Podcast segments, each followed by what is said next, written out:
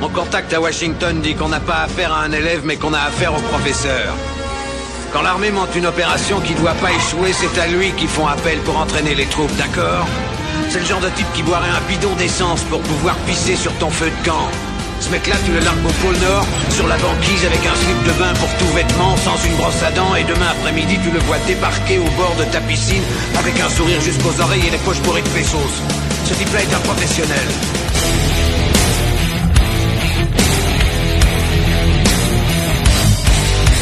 Je vais tout de même pas me faire enculer sous prétexte que c'est un ami. Bonjour et bienvenue dans ce nouvel épisode de Qu'est-ce qui devient?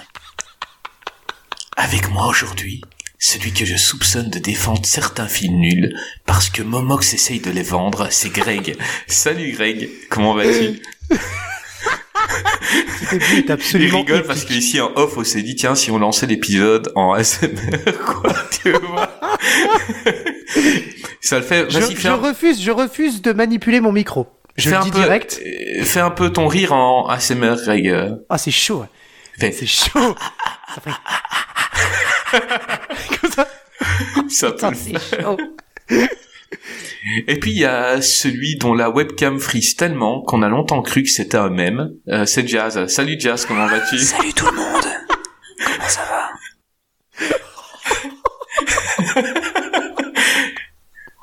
Je crois, je crois que dans le respect de nos auditeurs, on va arrêter de parler comme ça. Oui, tu as bien raison. Ce serait parce que parce que autant il y en a que ça va exciter, autant il euh, y en a qui vont monter le son du, de la voiture. Et après, quand on va parler comme ça...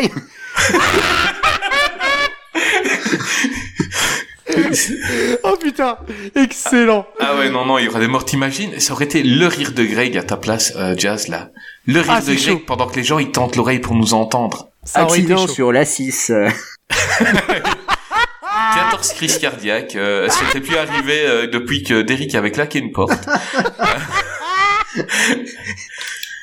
Comment allez-vous les gars aujourd'hui Eh bah super, impeccable. Très bien. Très très bien. Super, bah oui, euh, surtout qu'on va parler d'un mec super cool aujourd'hui. C'est on va parler d'un mec cool. Ouais, clairement. Clairement. Bah, c'est Tom Hardy. C'est monsieur Tom Hardy. Voilà. Il est cool ce mec. Il est cool. T'as envie d'être son pote, il est, il est sympa, puis c'est un bon acteur. Hein. Moi, je trouve qu'il joue bien. Il a un peu de bouteille quand même, et euh, c'est ce qu'on disait. Il a pas beaucoup de films en premier rôle vraiment à son actif. Il y en a quand même, mais pas énormément. Il n'a pas la carrière d'un d'un Steven Seagal, euh, mais euh, on l'embrasse. Mais c'était le point Steven Seagal de Craig qu'il place à chaque épisode. Ah voilà. Voilà. Mais euh, mais honnêtement, honnêtement, euh, oui oui, c'est un bon acteur qui a commencé dans des débuts avec des petits rôles, euh, mhm. mais euh, mais des quand même des petits rôles, c'est ce que disait Jazzy, euh, des petits rôles dans des grands films quand même. soyons honnêtes, hein, c'est pas, il a pas commencé dans des petits films que personne n'a vu quoi. Donc non non, un, gars vraiment cool, je pense. Un gars, il lui manque juste un rôle, un premier rôle dans un Super Gator versus Gatoroid et puis. Absolument. Sa carrière va éclater. Ah bah oui carrément. Jazz, t'aimes bien Tom Hardy? Moi, j'adore Tom Hardy. Euh, je trouve que c'est un acteur qui a, qui a une gueule. Euh, il en impose. Même quand euh, c'est un mauvais film, euh, il sort du lot. Et, euh, et quand on regarde sa filmographie, bah, il a pas fait beaucoup de mauvais films. Oui, tout à fait, ouais. Et, et, donc, euh, mais même que ça soit au cinéma, mais même dans les séries, je trouve que voilà, c'est le, le, le, mec pète la classe, quoi. Ouais, non, oui, c'est ça, sur le petit, petit ou grand écran, quoi. C'est ça. Moi, ce qui est dingue, c'est que c'est, il peut te jouer un ultra beau gosse, comme il peut te jouer un, un clodo. Mm. Euh, et ça passe, tu vois, je veux dire, un Brad Pitt, tu le fais jouer un clodo, ça passe pas. Euh, le mec, il a une gueule qui, il peut tout faire, en fait. Et puis il a un jeu d'acteur, un jeu d'acteur qui s'appelle le Method Acting, qui est très très connu sur les sur les planches. Euh, et euh, ça, c'est un truc que beaucoup utilisent, notamment Christian Bale, etc. Et il est capable aussi de modifier son physique de ouf pour un rôle.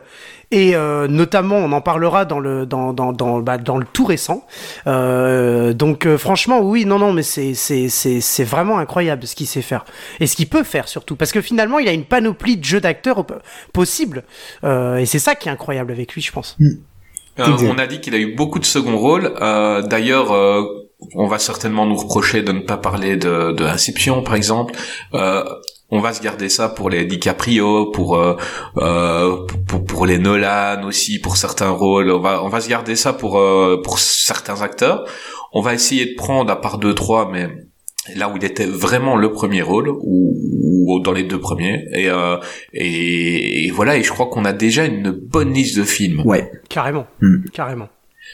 et je crois qu'on va bien s'amuser oui, je pense aussi. Ça peut être Ouais. sympa, ouais. Euh, donc. Tom Hardy, il est né en 1977 à Londres. Euh, moi, je croyais que, je croyais qu'il était américain, tu vois. C'est, enfin, au, au début, quoi. Euh, je savais pas que c'est un anglais. Euh, il, apporte vraiment le jeu anglais, quoi. Ah, mais, euh, anglaise. quand tu écoutes, tu, tu, tu regardes un film en, en VO avec lui, euh, il a une voix, euh, c'est dingue. Elle est, elle est dingue. Clairement. Ouais. Et à tel point, à tel point, euh, pour rebondir sur ce que tu dis, c'est qu'à un moment donné, on a pensé que ça allait être la relève de Daniel Craig en tant que James Bond, parce que déjà il était britannique, premièrement, que deuxièmement, effectivement, comme tu l'as dit, il est capable d'être, d'avoir la classe, d'avoir un certain charisme, un charme, et puis son petit côté humour so british. Euh, on a pensé à lui en tant que James Bond. Bon, finalement, je pense je que ça se fera pas parce qu'aujourd'hui, il est quand même, il a quand même 43 ans. Hein. Je, je le trouve un peu petit pour faire un, un James Bond. J'aurais plus un Loki, tu vois. Euh, Tommy Justin. Ouais, mais, il pour est, faire, mais ça, euh, lui, ça serait pas possible parce qu'il est déjà trop connu. Faut pas oublier que les James Bond, c'était des acteurs qui n'étaient pas très connus quand ils ont commencé à prendre Ouais, à ouais, non, le rôle. clair, mais, tu vois euh, mais voilà. Mais je suis d'accord avec plus, toi. Euh, a C'est- C'est Tom Hiddleston, c'est ça? C'est Ouais, le l'acteur Ouais. de.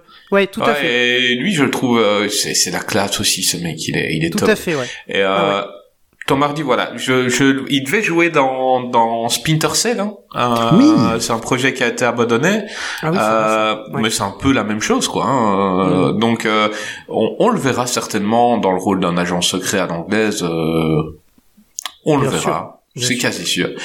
Euh, si on commençait par les films, parce que je suis impatient de parler du premier, euh, qui est un des films pour lesquels euh, j'ai envie de faire cette émission, parce que c'est c'est un de mes top euh, ouais de- des, des 15 dernières années, c'est un top 20 facile pour moi. Je sais que quelqu'un ici n'a pas trop apprécié, mais j'adore ce film et c'est Warrior ou Guerrier au Québec, euh, sorti en 2011 euh, par euh, Gavin O'Connor avec euh, Joel Edgerton, Frank Griot que j'adore aussi, Kevin Dunn et dans ce film excellent Nick Nolte ou Nick Nolte, ça dépend comment on le prononce.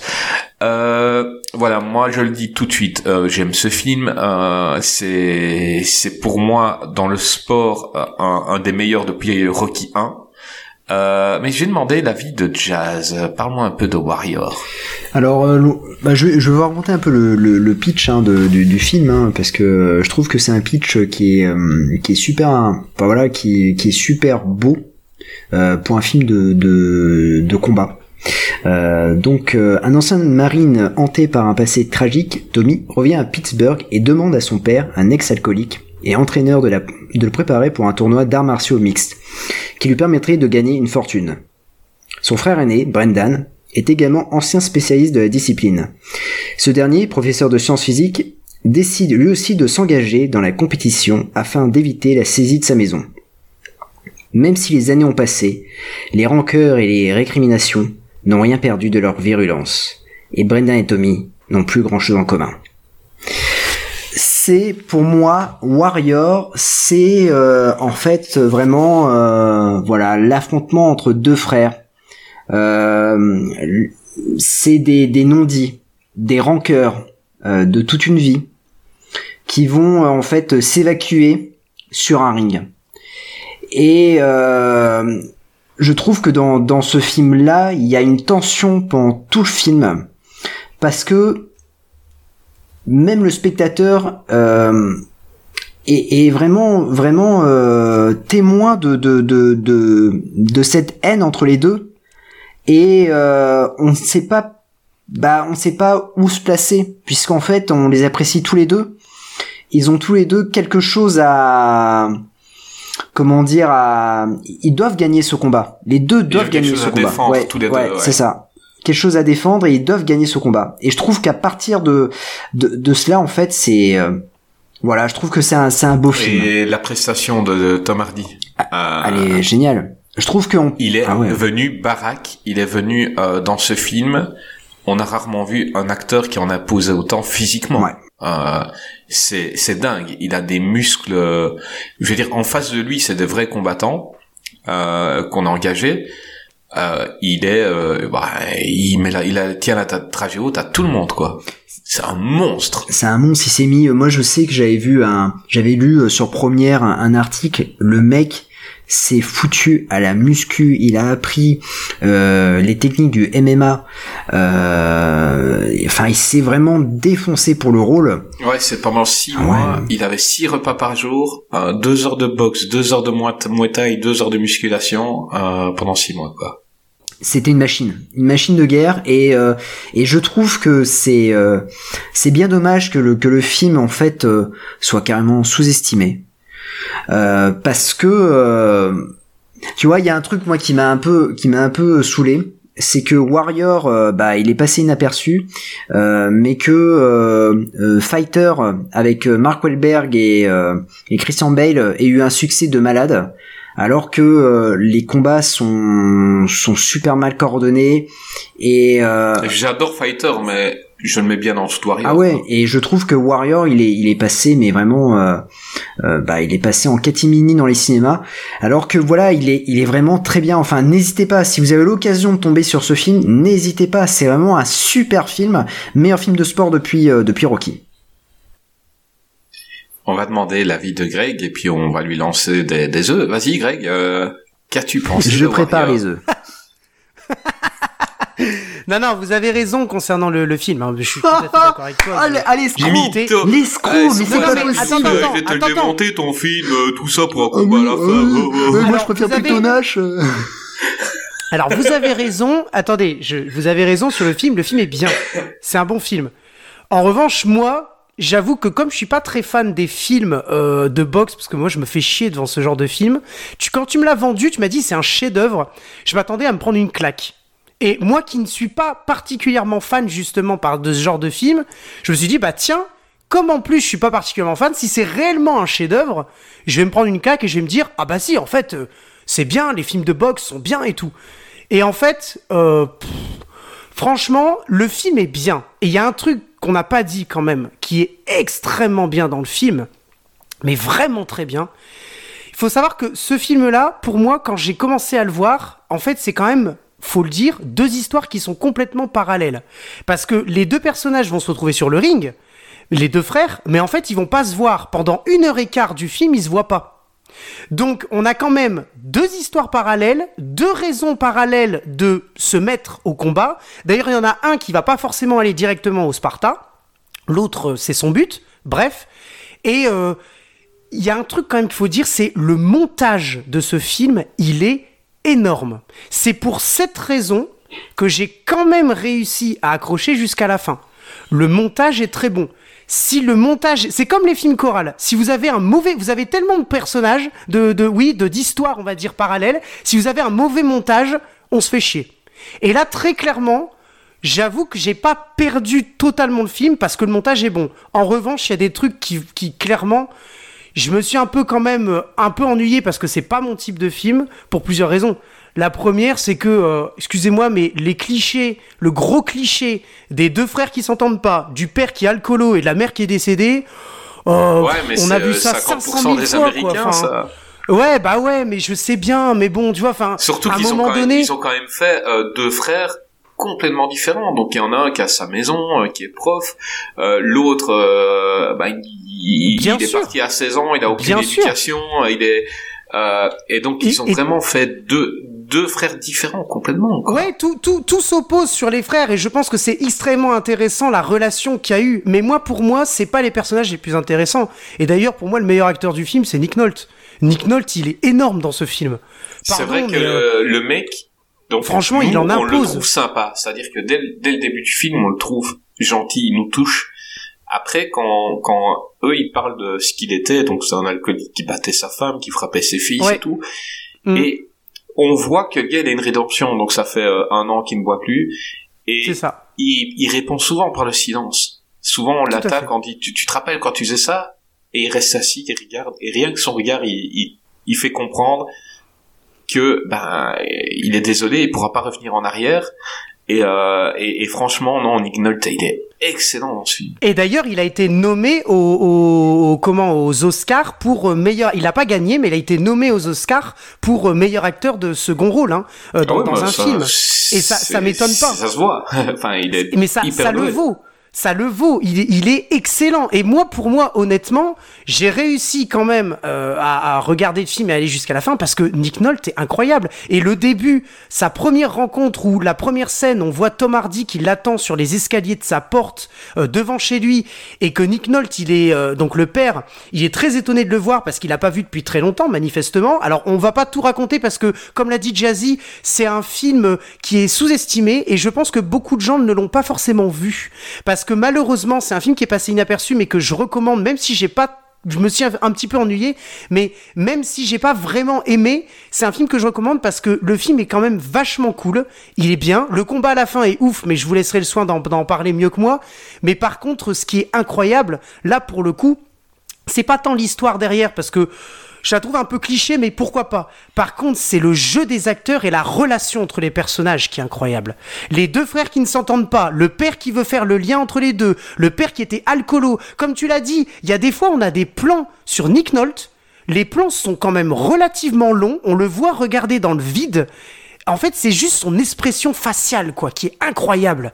Et Nick Nolte, il, il, il te, pour moi, en fait, ce film, parce que autant Tom Hardy, je me suis un peu, franchement, euh, le mec de mauvais poil, hyper baraque et qui répond mal, euh, ça va cinq minutes. Pendant tout le film, ça m'a gavé. Ouais, mais quand il prend son père dans ses bras, à un moment, quand son père Bien est alcoolique, c'est, en fait, c'est un chien fou, mais euh, il est pas méchant. En fait, moi, j'ai rarement vu un fait. mec comme ça dans un film, un gars tu le verrais en vrai. C'est un gars que à chaque chaque seconde il peut te sauter dessus et t'exploser quoi. Bien sûr. Le gars, même quand il est devant son frère, tu vois qu'il bouge tout le temps.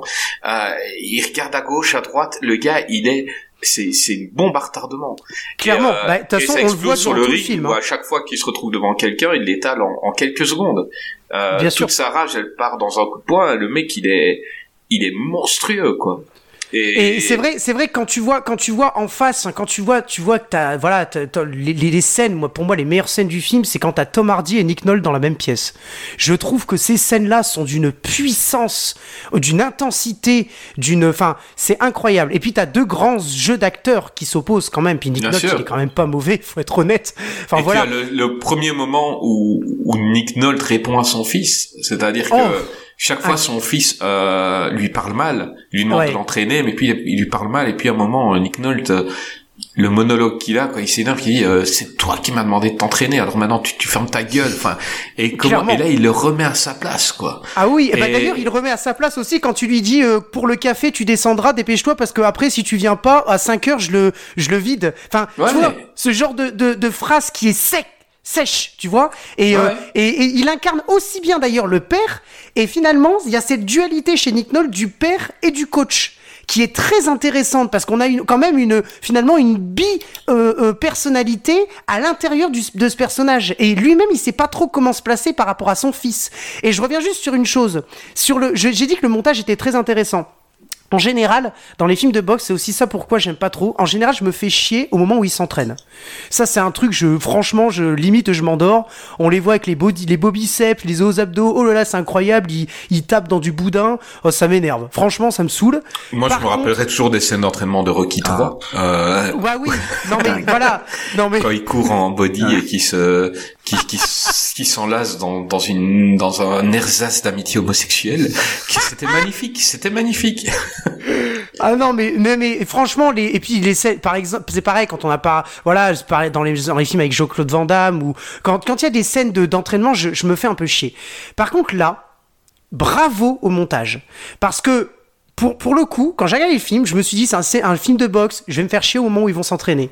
Et ben, la seule scène où je me suis pas, fait chier, c'est quand ils s'entraînaient, parce que par un super procédé de montage, ils ont fait, j'avais vu qu'on avait deux histoires parallèles. Je me suis dit, oula, attention, on va se taper l'entraînement de Brendan et on va se taper l'entraînement de Tommy. Et en fait, ils ont fait un super split screen, je sais pas si vous vous souvenez, un écran partagé où on voit les deux qui s'entraînent en même temps avec une super musique derrière. Et ça, je me suis dit, alors là, vous me vendez le film très clairement. Là je suis ok. Parce que je croyais sincèrement qu'on allait avoir les deux histoires parallèles avec les deux entraînements où j'allais me faire chier au possible et en fait par l'écran partagé, ça, ça, ça, ça, se marie bien et ça coule de source. Et en plus, ils s'entraînent pas pour les mêmes raisons. Comment? Comment On va faire un écran partagé sur toi pour que ce soit moins long.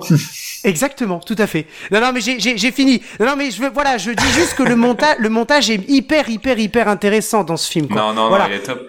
Il est top et euh, et je comprends pas tu te sois fait chier à certains moments, tout simplement parce que moi je n'ai pas vu de film passer et que quand il s'est terminé, j'en voulais encore. Euh, Jason, on a parlé de, de, Nick Nolte, on a parlé de, de Tom Hardy, mais euh, il y a la prestation de Joel Edgerton, euh, donc le frère euh, Brendan Cullen. Euh, Qu'est-ce que t'en as pensé Bah écoute, moi j'aime bien cet acteur aussi. c'est fou, hein, mais c'est un casting. J'aime beaucoup ce casting. Euh, Joel Egerton, je l'ai, bah, je l'ai découvert avec ce film-là. Et je suis un peu. Moi j'ai découvert dans Star Wars. Oui, putain, oui, dans, dans, c'est dans l'épisode 3, c'est ça? Dans l'épisode 3, ouais, et puis on le voit aussi dans le 2, il fait une apparition, ouais. Et je savais pas qui c'était. Non mais euh, et je trouve euh, c'est un acteur qui est pareil qui est euh, sous-estimé hein, mais de, de ouf hein, parce que parce que à chaque fois qu'il joue dans un film bah il a il a une bonne presta même dans le mauvais The Thing le remake enfin le préquel du film de Carpenter dans lequel il joue je trouve que voilà il, il est dedans, il, il, fait le taf quoi. Et, et, et dans celui-ci, bah, euh, bah, il se fait pas bouffer par, par Tom Hardy. Euh, même si Tom Hardy est vraiment exceptionnel dans, dans le film euh, en termes de, de, masse musculaire, en termes de charisme, euh, voilà, en termes de punchline. Enfin, son rôle est super bien écrit et tout ça. Mais je trouve que le rôle de du frère euh, Joel Egerton le, le joue mais vraiment très bien. Et euh, c'est le yin et le yang. Ah, mais totalement. Et, et, même ils se complètent, c'est comme le yin et le et à un moment donné ils se complètent. On sait pourquoi ils se battent finalement. Euh, et la scène de fin, je pense que tu vas justement en, en, parler juste du le, combat qui est quand même ouf. Et, euh, et c'est ça en fait, c'est que effectivement le yin et yang, à un moment donné, on sait qu'ils se complètent. Sauf que au bout, au milieu du film, ils veulent pas se parler. Ils veulent pas. De toute façon, durant le, la première partie du film, ils se parlent pas. Hein. Faut être honnête. Hein. Le seul qui fait le lien, c'est Nick Nolte justement. Ben lui, il essaye quand même d'aller vers son vers, vers euh, Tom Hardy. Hein. Il essaye. Il lui montre même les photos de de, de, ses nièces en disant c'est c'est tes nièces et, et l'autre il, il, ne les regarde même pas les mm. photos. Ouais. C'est juste avant qu'il commence le, le Sparta justement. Ouais. Tout à fait. Après le combat, je on va on va pas trop en parler parce que c'est quand même un enfin à part dire que c'est un c'est un putain de combat de cinéma. Franchement euh, honnêtement des avec une fin à chialer. Ah oui oui euh, franchement c'est vraiment the combat. D'ailleurs je suis un peu déçu parce que sur certaines éditions DVD euh, ils te spoilent la fin du du combat sur la jaquette. Mais te le spoil dans, dans la bande-annonce. Oui, aussi. Oui, les deux qui se retrouvent au final, ils sont frères. Euh, étaient là, mais what? Mais ouais, ouais, ouais J'avais pas vu la bande-annonce, mais quand je l'ai vu, après avoir vu le film, j'ai voulu le vendre à des potes, et je dis, regarde ce film, j'envoie la bande-annonce, et puis je dis, mais pourquoi il dit ça? mm. Enfin, pourquoi euh, ils disent qu'ils sont en finale Enfin, donc ça, n'importe qui, qui, qui a le DVD ouvert à la bande-annonce, euh, c'est déjà. après, après, eh, c'est un peu le cas dans les 20 premières minutes. Hein. Pardon, mais moi j'ai regardé le film, je l'avais jamais vu, je connaissais pas, j'ai même pas regardé l'image, parce que moi j'ai regardé sur Amazon, parce qu'il est sur Amazon Prime. Euh, honnêtement, au bout de 30 minutes, tu vois clairement ce qui va se passer très clairement. Ouais. C'est franchement, c'est dessiné. Par contre, là où j'ai apprécié, euh, c'est les petites miettes qu'on te laisse des petites surprises quand même dans le film jusqu'à la fin, mais tu vois clairement ce qui se dessine. Et puis Jazzy vient de le dire, hein, le DVD, mais merci le spoil quoi. Super la, la jaquette quoi. Enfin, je veux dire à un moment donné, euh, non quoi. Sur la jaquette, tu vois la, tu vois clairement la fin du ah film. Ah bah tu vois la, la scène finale du, du, du film sur certaines jaquettes, tu la, tu la vois. Je, je, trouve ça dommage parce que c'est encore une fois c'est un super film et, et la fin mérite vraiment, enfin le combat final mérite vraiment, euh, a vraiment mérite son pesant de cacahuètes. Donc honnêtement, si vous avez l'occasion, euh, foncez parce que c'est vraiment de la bombe de la bombe atomique ce film. Et, et en plus il est arrivé en plus il est arrivé à un moment donné où le MMA était euh, a été popularisé, c'est démocratisé hein, dans, dans le monde. Hein. Euh, on a eu on a eu toute une génération pendant un ou deux ans, on a eu que des films sur la MMA. Donc c'était souvent c'était des, des, des séries B. Il y a Dinken euh, qui a joué dedans. Euh, il y a eu Never Back Down qui est, qui est sorti. Et, et c'est et ce film-là a en fait, euh, c'est le premier film dramatique pour moi. Après, peut-être il y en a d'autres, mais pour moi, c'est le premier film dramatique sur ce sport-là. Et, et, et voilà, c'est pour moi le film qui représente le mieux ce sport. Ah, bah, clairement, euh, mm. tu regardes les combats, enfin c'est impressionnant. Et surtout euh, surtout le frère de Tom Hardy quoi. Enfin je veux dire euh, autant Tom Hardy c'est un gros bourrin et je comprends presque pas pourquoi il s'est entraîné deux heures par jour au MMA euh, parce qu'il met KO tout le monde euh, facilement autant euh, son frère donc c'est le gars il est moins fort que tout le monde. Tout le monde rigole au début quand il, il arrive au Sparta. Il va se retrouver contre les meilleurs du monde. Lui c'est un prof de chimie quoi. Euh, il, il, il t'impressionne même pas. Enfin je veux dire tu le vois dans la rue le mec t'as pas peur de lui. Et euh, et lui, ce n'est qu'avec des prises qui, qui, qui, bat, quoi. Il y a, il y a un catcheur qui apparaît dedans, c'est Kurt Angle qui joue Koba. Euh, impressionnant aussi Koba. Euh... Il y a pas, il a pas un autre qui produit justement, euh, qui est un grand catcheur, le, producteur. Non, c'est pas euh, comment il s'appelle Connor. Non, c'est pas Connor. Comment il s'appelle Celui qui il, il, est, il produit, je crois, le film. Oh, c'est possible. j'ai pas vu ça. j'ai pas. Moi, non, non, non, en tant qu'acteur, que je quoi, Koba, hein, le, le mec, euh, si, Greg, Greg O'Connor, Greg O'Connor, c'est pas un, un, un, grand boxeur? Moi, je connais Sinead O'Connor, c'est une chanteuse, mais. Ouais, moi aussi. et moi, je connais Greg tout court, qui est celui qui nous coupe et qui parle trop. Euh, mais euh, pour être tout à fait honnête, des cons. Pour être tout à fait honnête, par contre, tu vois, sur un film de ce genre-là que j'ai préféré, j'ai, mais après c'est subjectif, je, l'entends bien. C'est La Rage au ventre. Ah. Avec euh, Gene et euh, et de Antoine Fuqua. à la limite, j'ai préféré, tu vois. Ah, c'est, mais, mais aussi parce que peut-être qu'il a été mieux vendu. C'est peut-être aussi pour ça. Attention. Hein. Non, c'est un très je, bon sais film. Pas. C'est juste que moi je sais que quand Warrior se termine, euh, l'émotion que la fin c'est une apothéose. En fait, c'est vraiment un film où ça augmente crescendo pendant tout le film. C'est-à-dire que t'as beaucoup de films où euh, t'as énormément de choses au début, t'as un milieu où tu t'emmerdes, t'as une fin, et là c'est crescendo tout le temps jusqu'à une apothéose finale. C'est un feu d'artifice ce film. Donc tu vois monter, monter, monter, t'entends le bruit, t'entends le bruit, et puis paf, t'as une explosion quoi. Ah pour, pour un fan, pour un fan comme toi, je peux comprendre. Par contre, euh, je, enfin moi, je suis pas, fan, je l'ai pas ressenti comme ça, tu je vois. Je suis pas fan de MMA, du, loin de là. Non mais des, des, des, films, des films comme ça qui racontent un peu l'histoire d'un ring avec l'entraînement, etc. Je suis sûr que toi t'as as kiffé Rocky, t'as kiffé euh, des films oui, comme sûr, Kickboxer, Rocky, mais j'ai pas kiffé euh, tous les Rocky, tu vois. Non mais sûr, mais je pense que tu apprécies ce genre de film. C'est la même chose que Rocky 1. C'est un mec, il a rien à perdre, il a faim. Euh, autant les autres, c'est des combattants, ils vont faire un tournoi. Euh, là, les deux frères, ils ont tous les deux deux bonnes raisons. Il y en a un que sa fille est malade et qui doit avoir une, une opération à plusieurs centaines de milliers de dollars. Et, mhm. euh, et le gars, il sait que s'il abandonne ou s'il est mis KO, sa fille est potentiellement condamnée. Et donc à partir de là, le gars il donne sa vie. Il le dit même à son entraîneur au tout début, quoi. Il lui dit. Euh, donc il, devait y avoir quelqu'un d'autre que lui au Sparta. C'était pas lui qui avait pris. Il y avait un gars qui était euh, entraîné pour. Et, euh, et le gars se blesse deux semaines avant. Et lui il va trouver l'entraîneur. Il dit prends-moi à la place. Et le gars il dit pourquoi je te prendrai toi? Il dit parce que celui qui devra me qui voudra me battre, il devra me tuer. Euh, parce que le gars il a toute sa vie qui va jouer là. Et euh, et moi, c'est des émotions, ça pourrait être dans le sport, ça pourrait être dans n'importe quoi en fait. Dans n'importe quel film où tu me mets une émotion comme ça, j'aimerais le film. Ça n'a rien à voir avec le ring, ça n'a rien à voir avec... Euh, euh, moi, c'est vraiment euh, quelqu'un qui, doit réussir et en face de lui, tu te demandes comment ça va être possible parce que tu as le russe Koba qui est invaincu en plusieurs années, qui est monstrueux, et t'as son frère qui est une machine inarrêtable. C'est un train, son frère qui détruit hmm. tous les adversaires. Et tu, entre guillemets, lui, ce mec-là, tu lui donnes pas une chance, mais même pas un centième de chance dès le début. Nous, nous-mêmes, en tant que spectateurs, on dit, ouais, lui, bon, il va pas, il va pas faire long feu, quoi.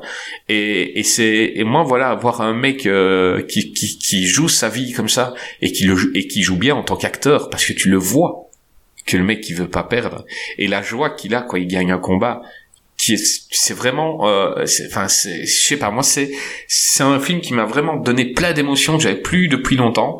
Et c'est pour ça que ce film là est dans dans mes préférés. Et dans le sport clairement c'est top 2, top, top 3, quoi, mais euh, clairement. Mais, euh, mais je suis d'accord avec toi, Chris, et on en reparlera pour quand on parlera de la carrière de Jack Gyllenhaal, mais euh, pour la rage au ventre, euh, la, la, différence entre Warrior et la rage au ventre, pour moi, hein, même si j'ai adoré la rage au ventre, euh, je trouve qu'en fait, euh, on n'a pas d'empathie pour le personnage de Jack Gyllenhaal.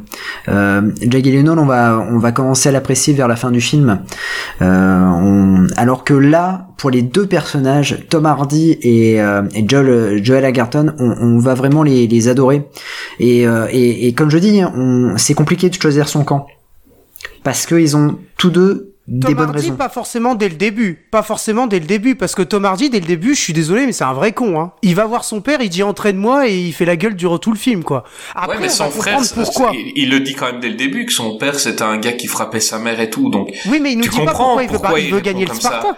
Euh, oui, mais il nous dit oui, pas oui. pourquoi il veut non, gagner il Sparta. Ça, il veut, le saura il veut après. le gagner, mais quand il, il, y a un coup de téléphone où tu le vois passer, et là tu comprends pourquoi il veut le gagner, et tu comprends que ce mec-là c'est un gentil. Exactement. Et, et, ouais. et euh, mais quand il parle à son père, bah tu peux le comprendre. Euh, papa, t'as gâché notre vie, quoi. Été oui, mais tu, tu comprends pas, tu comprends pas. je suis d'accord, mais tu peux pas avoir d'empathie pour lui dans le, Wow, dans, par, moi, par je, rapport au je l'aimais Sparta. bien dès le début. Euh, et d'ailleurs, ce mec-là dégage tellement quelque chose, c'est super bien fait, c'est que ça devient le chouchou du public directement. Alors que le gars, t'as les autres, ils font le show et tout. Lui, quand il fait un combat, il met un coup de poing à l'autre et puis il sort du ring. Il sait qu'il a gagné, il part. Euh, et, et, et c'est le gars que tout le public est pour lui, quoi. Ce n'est que Tommy. euh, le- les gens n'ont Dieu que pour lui parce qu'il dé- il dégage quelque chose. Il a une aura, ce mec-là. Euh, c'est c'est fou. Et je suis sûr que ça se passerait dans la vraie vie.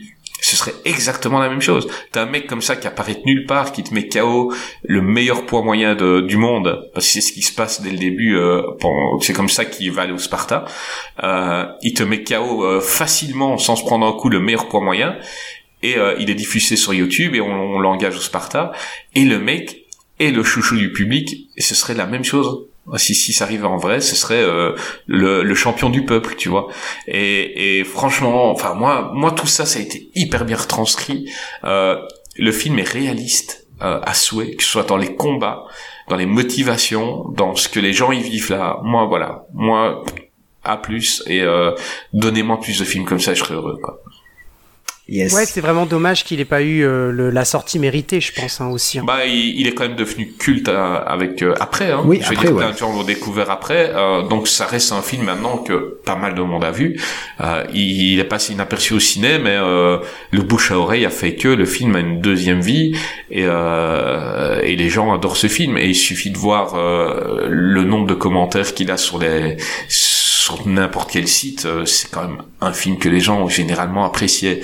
Donc, euh, au contraire du film d'après peut-être, qui euh, qui est sympathique mais qui n'est pas euh...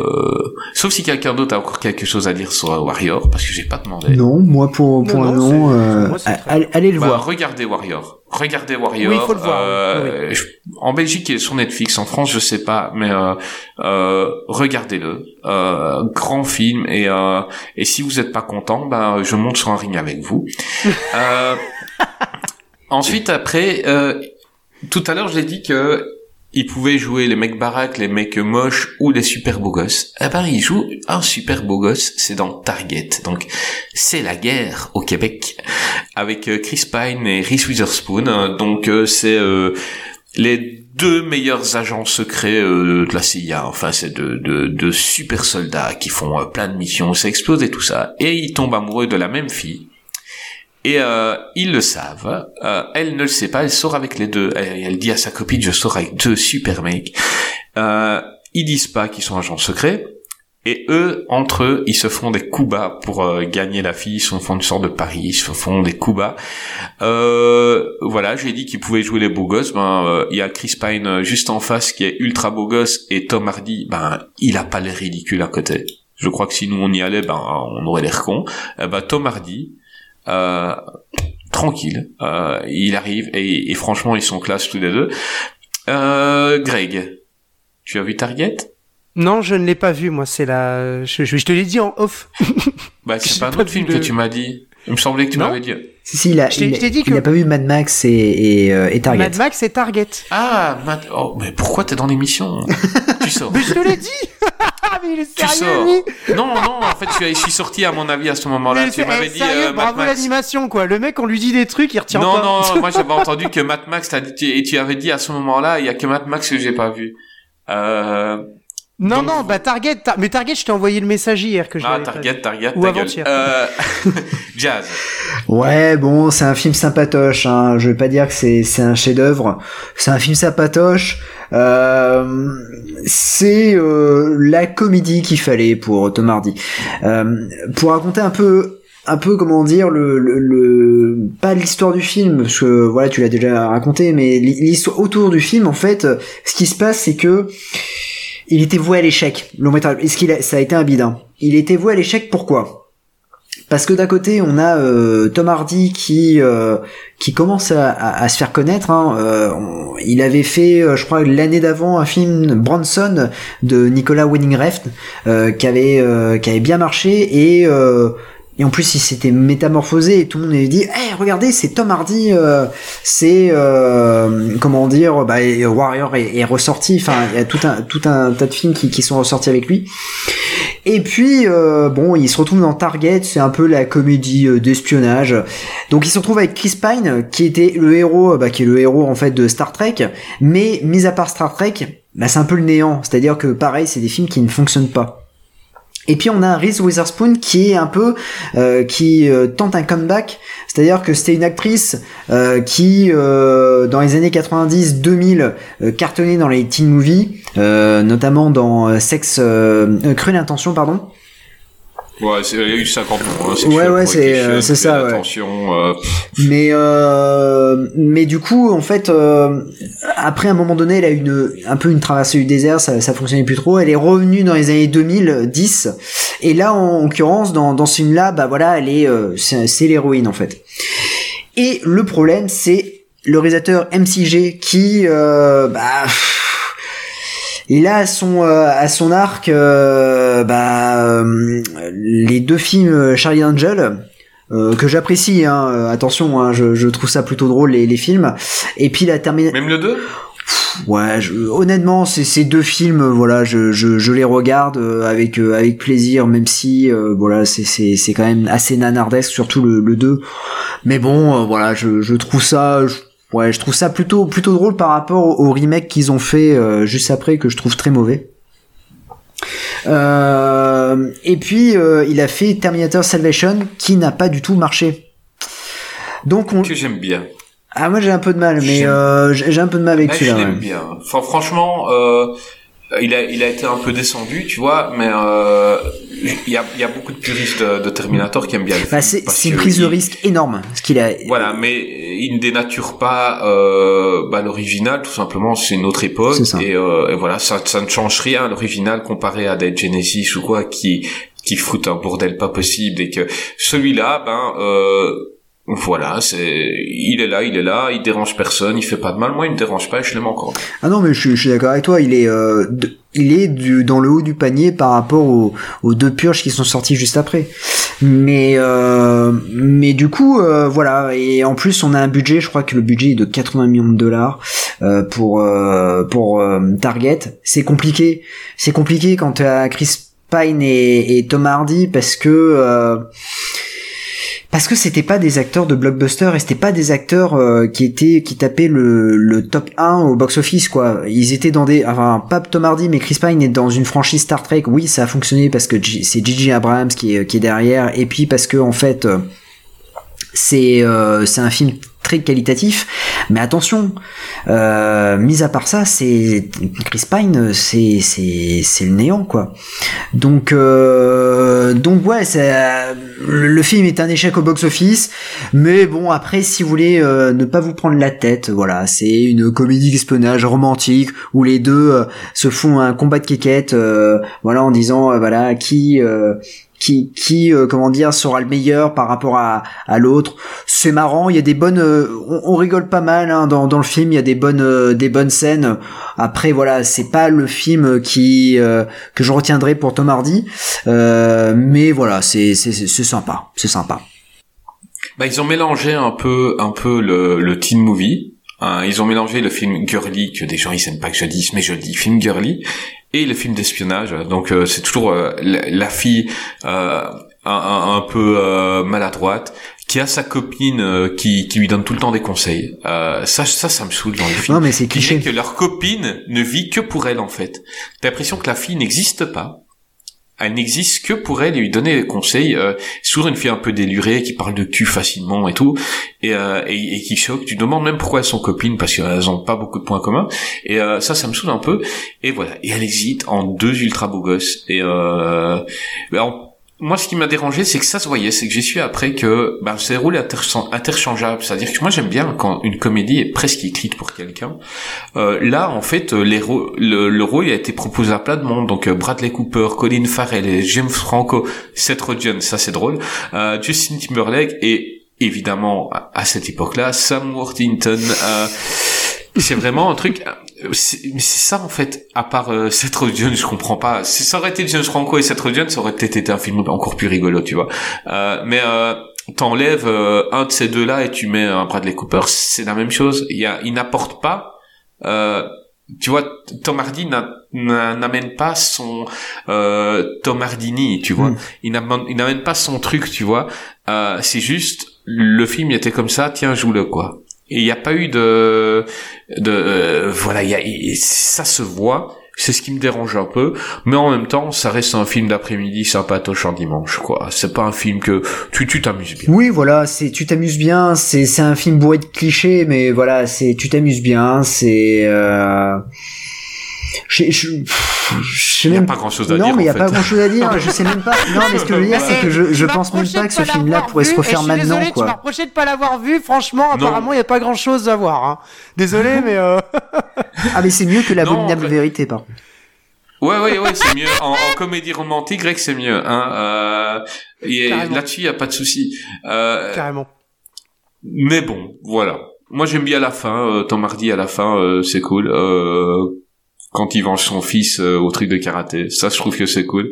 Euh, mais, mais voilà, à part ça, film vu, oublié, euh, revu pour l'émission, endormi pour pendant le revisionnage, mais euh, je m'en fous un peu en fait. Euh, oh le professionnalisme quoi. Ben oui, mais que veux-tu, Greg? Que veux-tu? Moi, un film m'endort, eh ben c'est que c'est pas bien. Mais par contre, il y a un film après. le, mec, le mec, il est critique chez les Arocs, quoi. oh fou non, mais tellement. Moi je suis, je suis, critique. En fait voilà comment je juge un film. Je garde les yeux bien éveillés, c'est bien. Je ferme un œil, ça va. Et si je dors, film pas bien. Celui d'après par exemple, j'ai presque fermé un œil, tu vois. Non. Ben. Oh. D'accord. Ben, ok. Ça m'ennuie parce que je crois que ben moi je suis un grand fan des films de super-héros. Ouais. Euh, depuis euh, le début de Qu'est-ce qui devient, j'essaye d'amener des Marvel ou d'amener des DC. Avec Greg c'est compliqué euh, parce que il aime pas beaucoup. Mm. Euh, mais là pour la première fois on va parler d'un Batman euh, dans The Dark Knight Rises ou l'ascension des Chevaliers Noirs au Québec. réalisé par euh, Mr. Christopher Nolan en 2012. Un film avec Christian Bell, Michael Ken, Gary Oldman, Anna Tawai, Tom Hardy, bah évidemment, euh, Joseph Gordon-Levitt, Marion Cotillard et Morgan Freeman et plein d'autres, euh, Matthew Modine et tout. Oh, quel casting quand même, hein Oh ouais, mon dieu. Oh, tcho, tcho, tcho, tcho. Attends, oh, tu, tu, tu, peux le refaire? T'as dit quoi? Tcho, tcho, tcho, tcho, tcho j'ai fait tcho tcho tcho. Il a fait Priscilla. Ah. C'est la tcho tcho musique, machine à sous. Et oui, je mettrai la musique derrière. Ouais, carrément. On l'embrasse d'ailleurs. ouais, on t'embrasse si tu nous écoutes. Euh, et voilà, film euh, qui pose problème euh, parce que c'est un film personnellement que j'avais attendu euh, très très longtemps. Hein, tout simplement parce que je crois que mon film de super-héros préféré euh, de tous les temps c'est The Dark Knight. Et film qui a été chamboulé par le décès de Heath Ledger. Euh, donc euh, ils ont dû tout réécrire parce que c'était un film qui devait se concentrer sur le procès du Joker et il y aurait eu euh, d'autres d'autres acteurs autour, enfin d'autres super vilains. Bad Jazz, parle-nous un peu de The Dark Knight Rises. Bon, bah, The, Dark Knight Rises, ça se passe 8 ans après The Dark Knight. Euh, Batman, Bruce Wayne est fatigué, Batman a disparu. Et euh, il y a un nouveau vilain euh, à Gotham City euh, qui se prénomme Bane euh, et qui va mettre la, ville euh, à feu et à sang. De ce fait, euh, Bruce Wayne va remettre son costume de Batman pour affronter ce, ce vilain. Euh, alors moi je suis un peu partagé sur, sur The Dark Knight Rises, ça me fait très plaisir qu'on parle de, de, de, d'un film de super-héros, parce que j'adore les films de super-héros. Euh, je trouve que euh, The Dark Knight Rises, je l'avais vu en avant-première à l'époque. Euh, Vas-y, frime encore. Non, mais je l'avais vu en à New York, non, À New York, à New York, à New York. je l'avais vu à New York. non, je l'avais vu à Bordeaux. euh, je l'avais vu à Bordeaux euh, en avant-première. Voilà, euh, on va garder jusque tu l'as vu à New York. Tu couperas. mais c'était euh, voilà, je l'attendais comme le Messi. euh, La la la bande annonce était juste fabuleuse avec Ouais, l'hymne avec, américain. euh, C'était vraiment L'hymne extra. américain Ah ouais. avec euh, la scène de dingue sur le terrain de football américain. putain, Carrément. C'était euh, et il Ouais, me ouais. semble en plus que c'était euh, c'était pas Gotham contre Metropolis les euh, enfin il y avait plein de plein de références enfin déjà bon je me dis c'est juste énorme et quand j'ai vu le, le film bah, ça a été un peu une douche froide dans un premier temps parce que euh, parce que je finalement je me suis dit putain ils nous ont bien niqué euh, dans l'abondance parce qu'ils ne racontent pas du tout le même film moi je pensais que euh, que le Batman était était épuisé, fatigué parce qu'il avait affronté Bane. Et non, pas du tout. C'est juste que voilà, il est épuisé, fatigué parce que euh, parce qu'il arrête. Parce que c'est un humain. et Voilà. que, euh, il est Voilà, cassé de il en a marre. Exactement. Non, mais il est, il est détruit de partout. C'est ça. Ses combats, on le voyait déjà dans les autres où Michael Ken lui montrait son dos et lui disait, euh, ah, tu, tu, enfin, bientôt vous êtes en chaise roulante. Il, disait déjà ça dans le 2, quoi. Ouais, donc Ouais. euh, c'est un peu voilà. Donc euh, je me suis dit bon, ok. Euh, et puis euh, et puis Bane, Tom Hardy dans le rôle de Bane. Sauf une scène où il est saisissant. Et pour moi, c'est la scène la plus réussie de de de de comment dire de de la de la trilogie, on va dire, parce que c'est vraiment la, la scène qui me Carrément. qui me fout des frissons à chaque fois. C'est la scène Batman contre Bane où il n'y a aucune musique et en fait les les les deux s'affrontent et puis jusqu'à bah, jusqu'à ce que Ben lui, lui casse le colonne vertébrale comme dans les comics, vraiment comme dans les comics. Et là, je me suis dit, putain, c'est énorme. On a vraiment cette scène-là. L'intensité, elle est ouf. L'intensité à ouais, ce moment-là est incroyable. Ben fait vraiment peur. Enfin, Tom Hardy fout, fout vraiment la trouille. Mais bon, mis à part ça, voilà, Tom Hardy, il a, il a un rôle. Bon, même si c'est Bane, euh, ils ont essayé d'humaniser Bane. Euh, et Bah, c'est ce qu'ils font pour Oui. tous les super méchants dans la trilo- trilogie de Nolan. Donc il y a, il y, a, y a pas vraiment de fantastique à part euh, l'épouvantail, on va dire, c'était le seul bah personnage. ça- c'est c'est c'est un, un, un poison. Euh, c'est pas des, des des gens qui sont spéciaux comme dans. C'est c'est pas des surhumains. Aucun. c'est ça, Non, ouais, ouais.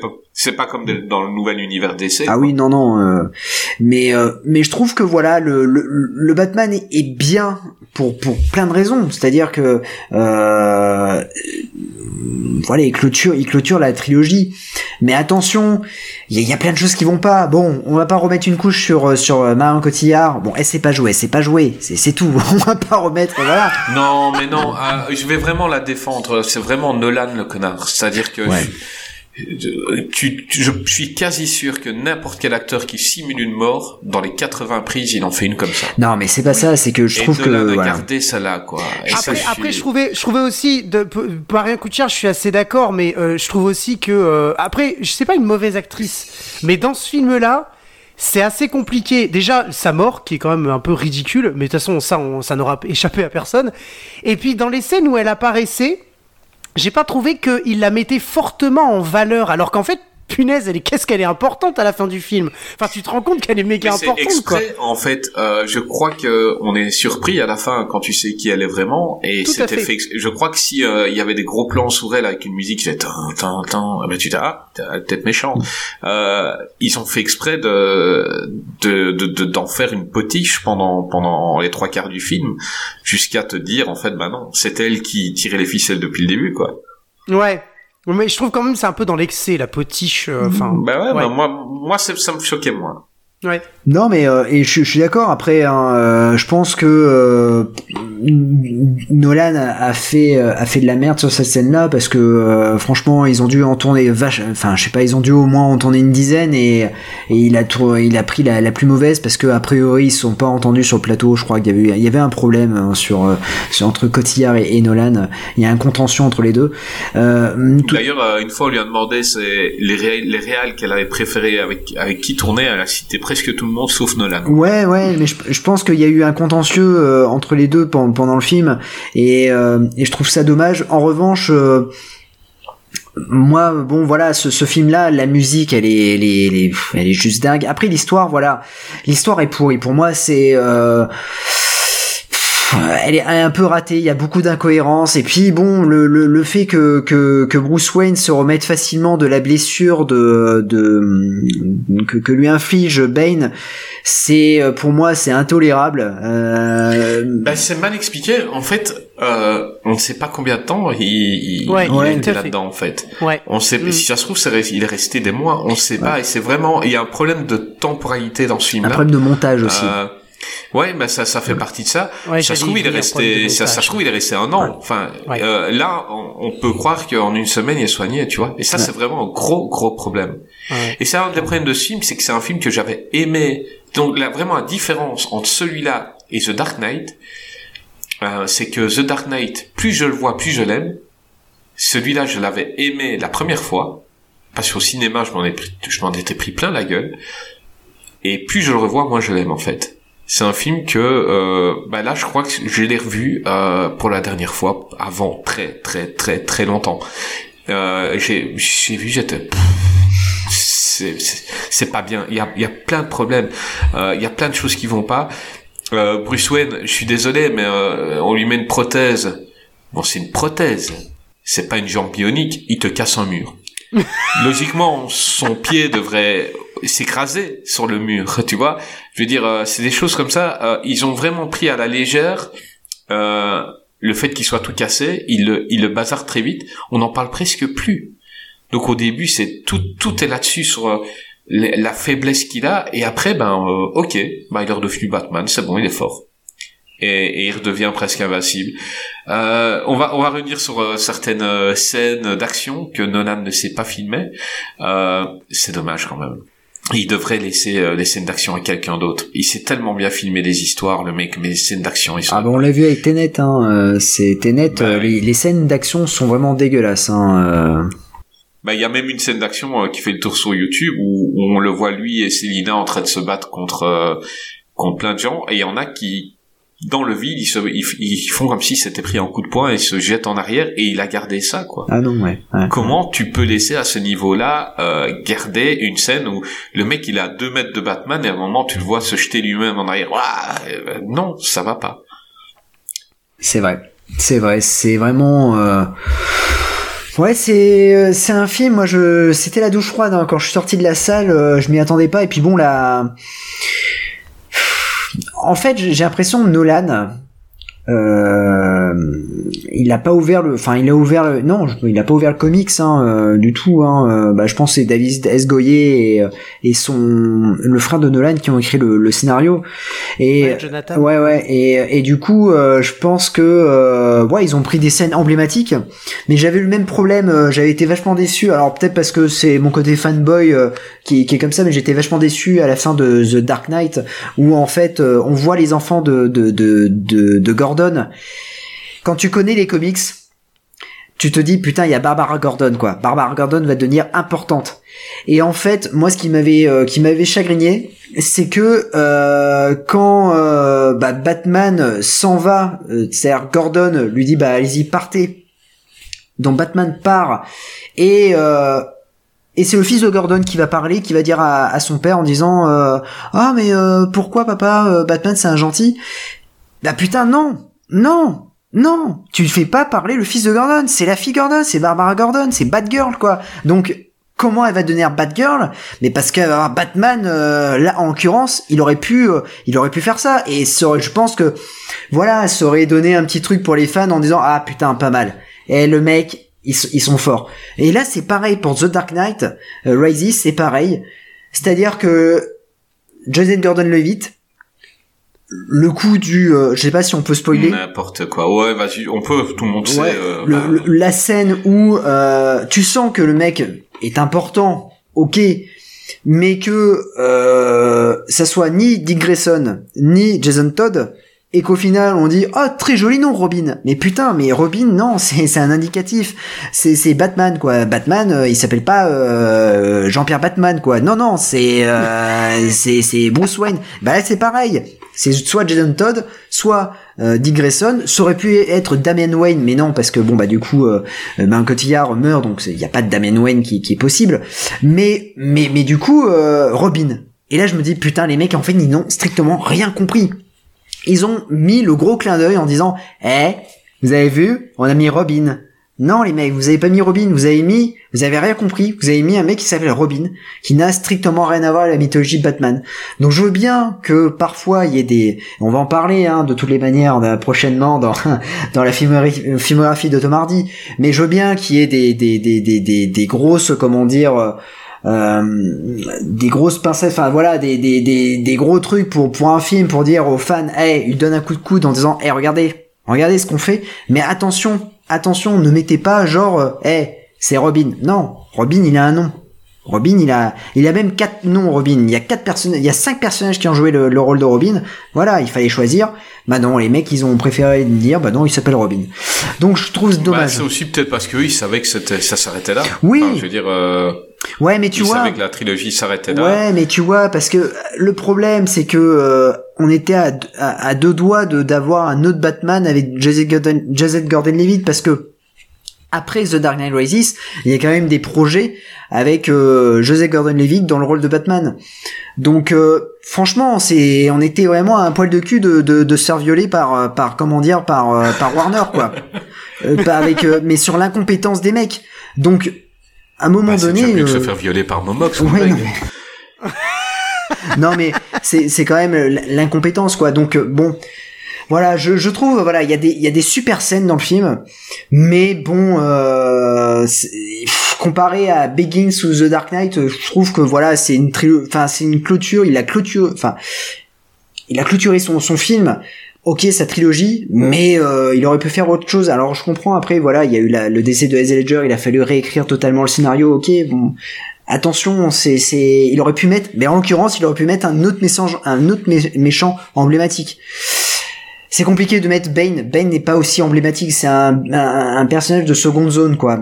Bon, il l'a mis, il l'a mis, puis ben voilà. Maintenant le Bah, film. moi, y je est. le trouve bien. Ben, mais Tom Hardy est bon. Encore. mais Tom Hardy euh, est bon. Voilà, euh, bah déjà bon, euh, Ben c'est un personnage qui est très dur à adapter. On l'avait vu dans, c'est dans Batman Forever qu'il était. Non, dans- Batman et Robin. Batman et Robin, oui. Euh, là, c'était une horreur. Ah hein. oui. C'était. Ah. Euh, et là, comme tu dis, euh, il est assez flippant, il est charismatique. Tu comprends que que son armée le suive aveuglément, parce que le mec il dégage quelque chose, il dégage une puissance. J'adore euh, ce que dit Michael Ken sur lui, quoi, en parlant à Batman, et qu'il lui dit vous allez perdre. euh, et quand il le voit, et, il, y a, un petit monologue qui est vraiment qui est vraiment pas mal.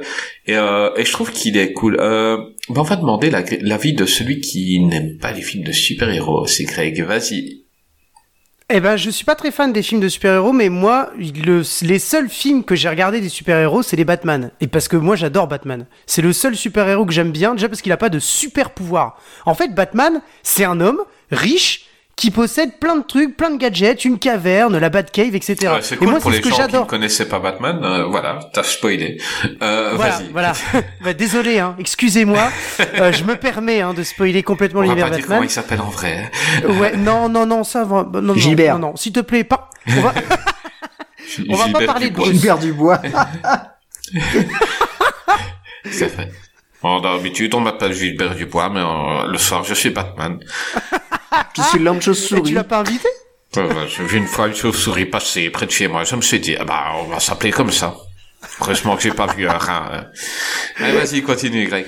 Bref, moi j'aime beaucoup, euh, j'aime beaucoup Batman. Je suis, j'ai vu tous les films et euh, effectivement Batman The Dark Knight Rises. J'ai, je me suis bien amusé en regardant ça, j'ai bien aimé. Après, je trouve quand même que on pourra dire ce qu'on veut. Il y a quand même un gros problème, oui, effectivement, c'est le montage. Là, clairement, je pense qu'on pourra pas passer à côté de ça. On se perd un peu temporellement dans le film et il y a, on comprend pas tout. Enfin, moi, j'ai pas tout tout compris temporellement, notamment la remise en forme de Christian Bale, genre euh, en très peu de temps. C'est ça en fait, c'est qu'on sait pas combien de temps. Tu l'as très bien dit, Chris. Combien, en combien de temps il se remet en forme? Et à partir de ça, il y a, y a, des choses qui sont un petit peu incompréhensibles. Aussi, le fait qu'il tape dans le mur et qu'il se pète 10, 000 fois le pied, en fait, non. Enfin, voilà. Et le, ce qui m'a gêné, c'est que, en fait, Batman n'est pas un super-héros de super pouvoir. Et là, on a l'impression qu'il se revitalisait très vite comme un super-héros qui a des super pouvoirs. C'est ça qui m'a gêné, en fait, euh, dans, dans Batman The Dark Mais c'est l'œil du tigre, ça. Comment? C'est l'œil du tigre. Pourquoi? Bah, il avait, il, il avait l'œil du tigre. T'as pas vu Rocky 3, toi? Ah non, non, j'ai pas vu ah, Rocky 3. d'accord. Ah non, c'est pour ça. Non. Euh, Jazz, qu'est-ce qu'on va faire de lui? Je sais pas.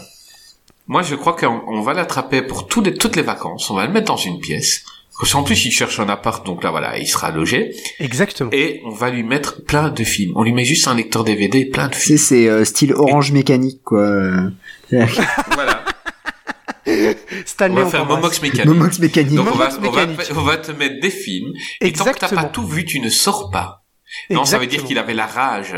Il avait la rage euh, ah. et c'est ça qu'il a fait. Il, il, il, devait soigner parce que il sait que normalement cette prison-là, tu ne t'en réchappes pas. Et déjà, mhm pour commencer, ben, il fallait déjà qu'il se soigne et il avait la rage et, euh, et voilà. Il, mais en même temps, c'est pas le meilleur, enfin, c'est pas le meilleur passage du film. On est d'accord. non, non, très, très, très clairement pas. Mais, euh, mais après, euh, pour revenir, parce que là, c'est sur Tom Hardy dans le rôle de Bane, je trouve ça vachement cool. Après, j'ai pas lu les comics, mais je connais le, le personnage de, de Bane parce que euh, comme Jazzy l'a dit dans une précédente émission, euh, c'était ton, je sais pas, je crois un de tes potes qui, est, qui, qui collectionnait les Panini. Tu l'as dit dans Oui, c'est mon frère, ouais. Ah, c'est ton frère. Et eh ben moi, je les collectionne aussi, et j'ai collectionné les Panini euh, Batman parce que c'est le seul héros que j'aime bien. Et du coup, je connaissais, euh, j'ai appris plein de choses en les collectionnant, et je connaissais du coup Bane. Et, euh, et Bane, c'est un super super euh, vilain. Enfin, moi, je, j'adore. Et d'ailleurs, je dirais même, j'étendrais même sur les DC, sur les DC, les DC. C'est un super vilain. en Belgique. Avec ton super accent. Euh, dans les DC, dans les DC comics, honnêtement, euh, euh, vous, les DC, vous avez des super méchants.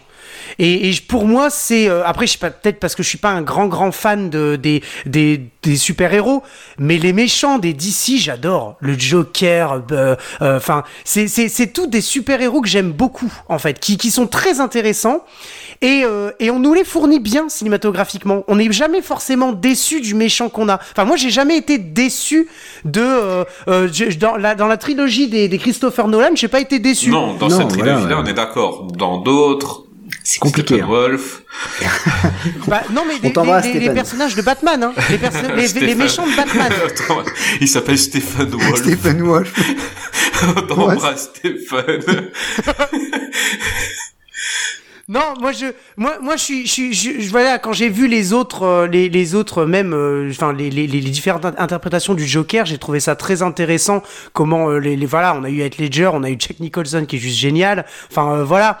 et là, Bane, j'ai, j'ai trouvé que c'était bien et Tom Hardy joue bien en fait. Dans ce que je sais moi de Bane, parce que je connais pas bien les comics, mais dans ce que je sais sur le personnage, j'ai trouvé que c'était bien ce qu'il avait fait dans le film, parce que là, c'est là où c'est toujours un, risque, je pense, pour les films, c'est le casting.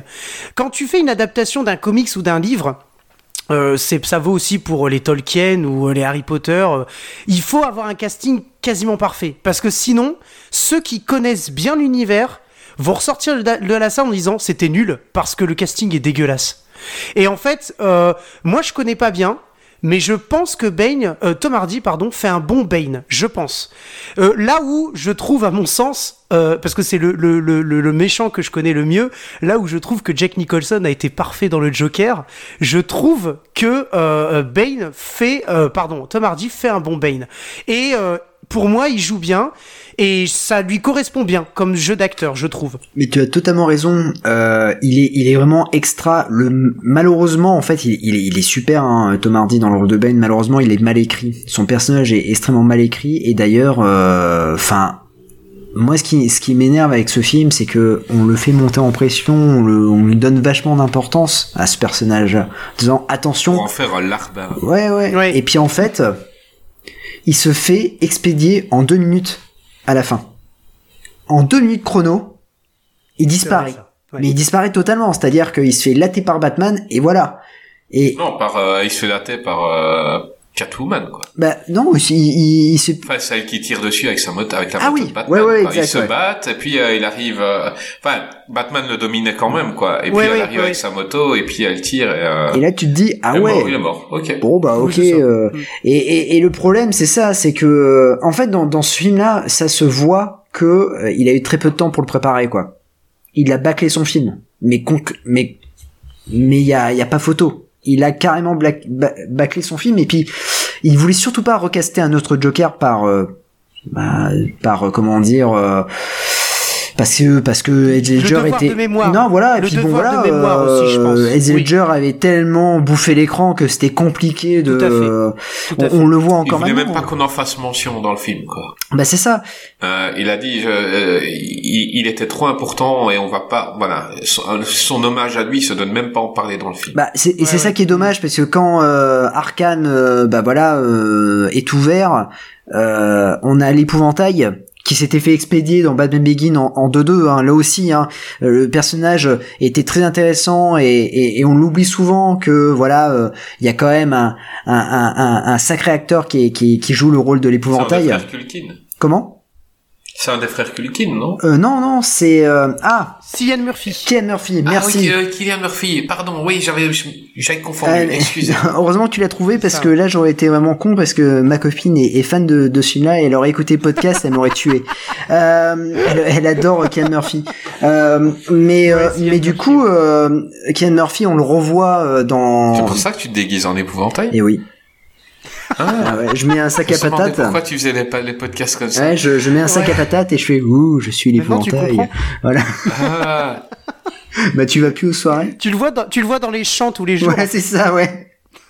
non, on rigole, mais Greg il est déguisé en Joker de Jack Nicholson à chaque fois, donc. euh, Exactement. Non mais Exactement. Ce que je veux dire, c'est c'est vraiment euh, le, le problème, c'est que le, Batman, euh, le Dark Knight Rises, c'est très compliqué. Euh, là, quand Arkham euh, est ouvert, bah finalement, euh, on voit pas le Joker, alors que, alors que voilà, c'est quand même le, je pense, le personnage qui aurait foutu un bordel monstre et on n'y fait même pas mention et je trouve ça un peu dommage quand même. On aurait pu quand même juste faire mention en disant ah il y a le Joker. Il aurait pu, on aurait pu dire que le Joker était mort. Enfin, il y y a pas de. non, voir un mec de dos. Oui, voilà, c'est ça. Exactement. Ça aurait Ouais, pu être super. Mais euh, mais Ouais. bon, voilà, je trouve dommage. En fait, euh, ce, ce film-là, voilà, euh, ce- il, il existe. Euh, il a fait parler. Moi, je l'ai vu trois fois au cinéma, pour vous dire. Et le plus gros succès de, de tous, hein. Ouais. un Putain, milliard. hein. Bah, c'est ça, c'est Premier film d'essai à dépasser le milliard. c'est quand même Ah, c'est quand même. même fou. Et, et et là, on se dit bon, voilà, il existe. C'est comme ça. Euh, il a clôturé la trilogie. Maintenant, on passe à autre chose. Alors, c'est compliqué de passer après Nolan. On l'a vu, hein, euh, parce que on, on a humanisé les personnages de DC Comics. On a humanisé, euh, comment dire, euh, Batman. Donc, c'est compliqué de revenir après, de, de refaire un truc euh, euh, plus fantaisiste. Mais, euh, mais on- ils vont réussir. Ils vont réussir. Oui, oui. Bah, j'espère, parce que je préfère DC à Marvel en, en comics, en film, je préfère les Marvel. Euh, Ah, c'est compliqué. DC, hein. en- Je parle, euh, voilà, je parle, euh, ces trois-là, enfin, surtout le, le 2, c'est un, un bijou, mais euh, pour l'univers qu'ils sont en train de créer, je préfère franchement les Marvel au DC, quoi. Euh, donc, ouais, euh, cinématographiquement, Marvel peut dire merci à Disney quand même, parce que sinon Marvel serait au fond du trou actuellement. Hein. Depuis le rachat Bah, de Disney, euh, non, pas nécessairement. franchement, Le premier Iron Man était, était vraiment pas mal, hein. euh, c'était déjà Non, Disney. c'était Paramount. Disney avait Non, déjà non, des non, parts non, en c'était 2008. Non, c'était Paramount. Non, non, non, c'était ouais. Disney n'était En pas. 2008 avec Iron Man Ah non, Disney avait déjà des parts. Ah si si si, vous pouvez peut-être Ah, vérifier. peut-être On oui, ils avaient le personnage. Ils avaient le personnage. Et après, et après, ils ont commencé, ils ont commencé à, à, à, tout racheter. Ah si si, bah si parce que dans les Marvel, ce qui a, ce qui a sauvé Marvel cinématographiquement, c'était les Blades. Donc, euh, non, de toute façon, on va en parler, on va en hein. parler tout à l'heure euh, de, de, Marvel et, euh, et je pense que on, on, va bien se marrer. bah oui, non mais voilà, je préfère les Marvel dans le sens où, par exemple, je trouve que en, en comics, il y a certains persos qui passent hyper bien. Là, Ledger a rendu le Joker parfaitement, mais c'était c'était compliqué.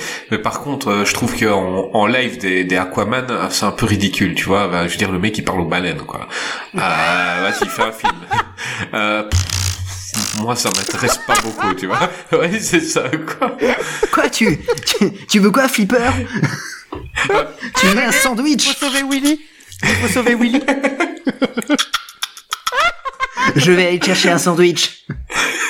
ah non, c'est ça quoi. Non, heureusement qu'on comprend, on comprend pas tout. Si ça se trouve, les les, les, poissons ils, disent des trucs de cul et tout, tu vois. Mais c'est un truc que j'avais bien aimé dans dans la série The Boys, c'est que le mec qui faisait un peu Aquaman, euh, bah, il le ridiculisait quoi. Euh, ouais. J'adore euh, c'est Homelander à un moment quand il dit euh, quand quand il dit tu recommenceras plus. Non non je recommencerai plus. C'est bon retourne en est flipper. Putain j'étais mort de rire. j'étais mort quoi retourne en est flipper. Moi j'ai ah ça j'achète. Euh, oui non moi voilà c'est toujours un, ça reste un film. Euh, j'ai de l'affection tu vois. C'est un film j'ai de l'affection pour le film. Je l'aime pas beaucoup. Euh, j'affectionne pour une pour la trilogie que j'aime vraiment bien. Euh, je peux comprendre, enfin, je suis pas cinéaste, mais je suis un peu dans l'artistique, et je peux comprendre que quand tu as une idée dans la tête, que tu as un projet, que le projet il est déjà mis en place, et que tu dois tout, tout recommencer à zéro, euh, tu n'as plus la même motivation, ça m'est déjà arrivé. Euh, tu tu t'as pas la même motivation. Ça s'est ressenti que ce film-là, il est pas motivé. C'est un film, euh, il était commandé, les dates de studio étaient réservées. Euh, ils ont pas eu le temps de, de ils, ouais, ils ont tout réécrit, ils ont tout refait. Et Nolan, il a filmé. Voilà, c'est bon, voilà votre film, quoi. Euh, ça se sent euh, clairement. Après, c'est pas non plus un mauvais film. Non, non, hein. Attention, on n'a pas, dit euh, bien en, sûr. En fait, hein. il, souffrira toujours d'arriver après The Dark Knight. Bien sûr, tout à fait. Et, et ça, c'est quand tu arrives après un chef-d'œuvre, parce que l'autre c'est un chef-d'œuvre. Euh, quand tu arrives après ça, t'en souffriras toujours, alors que peut-être que si ce film-là était sorti sans qu'on ait vu The Dark Knight, on aurait dit c'est un bon Batman. Le, le souci, c'est qu'il y aura toujours un goût d'inachevé en fait à cette saga. Oui, ouais, ouais, ah oui c'est ça. Fait. Quoi. Moi, j'aurais tellement aimé que voir le film que Nolan avait en tête, euh, parce que pour lui, c'était une vraie apothéose à The Dark Knight. En fait, euh, il a dit ce qu'il avait en tête, c'était euh, c'était l'apogée, quoi. Donc, euh, dommage. On le verra jamais, mais, euh, mais voilà, il a le mérite d'exister, comme tu dis. tout comme un autre film qui a vraiment, vraiment, vraiment le mérite d'exister, euh, c'est Mad Max Fury Road. C'est Mad Max La Route du Chaos au Québec, réalisé par euh, George Miller en 2015 et euh, Jazz vient euh, de lever des bras. Et, et, donc c'est un film avec Charlie Theron, Hugh Case Barn et pourquoi il est dedans Nicolas Hoult? Bon, enfin je sais pas, mais voilà, Jazz, t'as l'air ah ouais. vraiment euh, impatient de parler de ce film. Donc, euh, Greg, qu'as-tu pensé de Mad Max Non, je rigole, Greg ne l'a pas vu. Euh... Comment il s'en fout complètement? Ah, Il aime bien foutre la merde. Euh, eh ben, Jazz, fais-toi plaisir. Ah. Fais-toi plaisir. Parle-nous de Mad Max Fury Road. Alors moi, ça me fait plaisir. Ça me C'est un film euh, qui, qui me touche beaucoup parce que euh, je l'attends depuis des années ce film-là. Je l'ai attendu. Je l'ai vraiment attendu.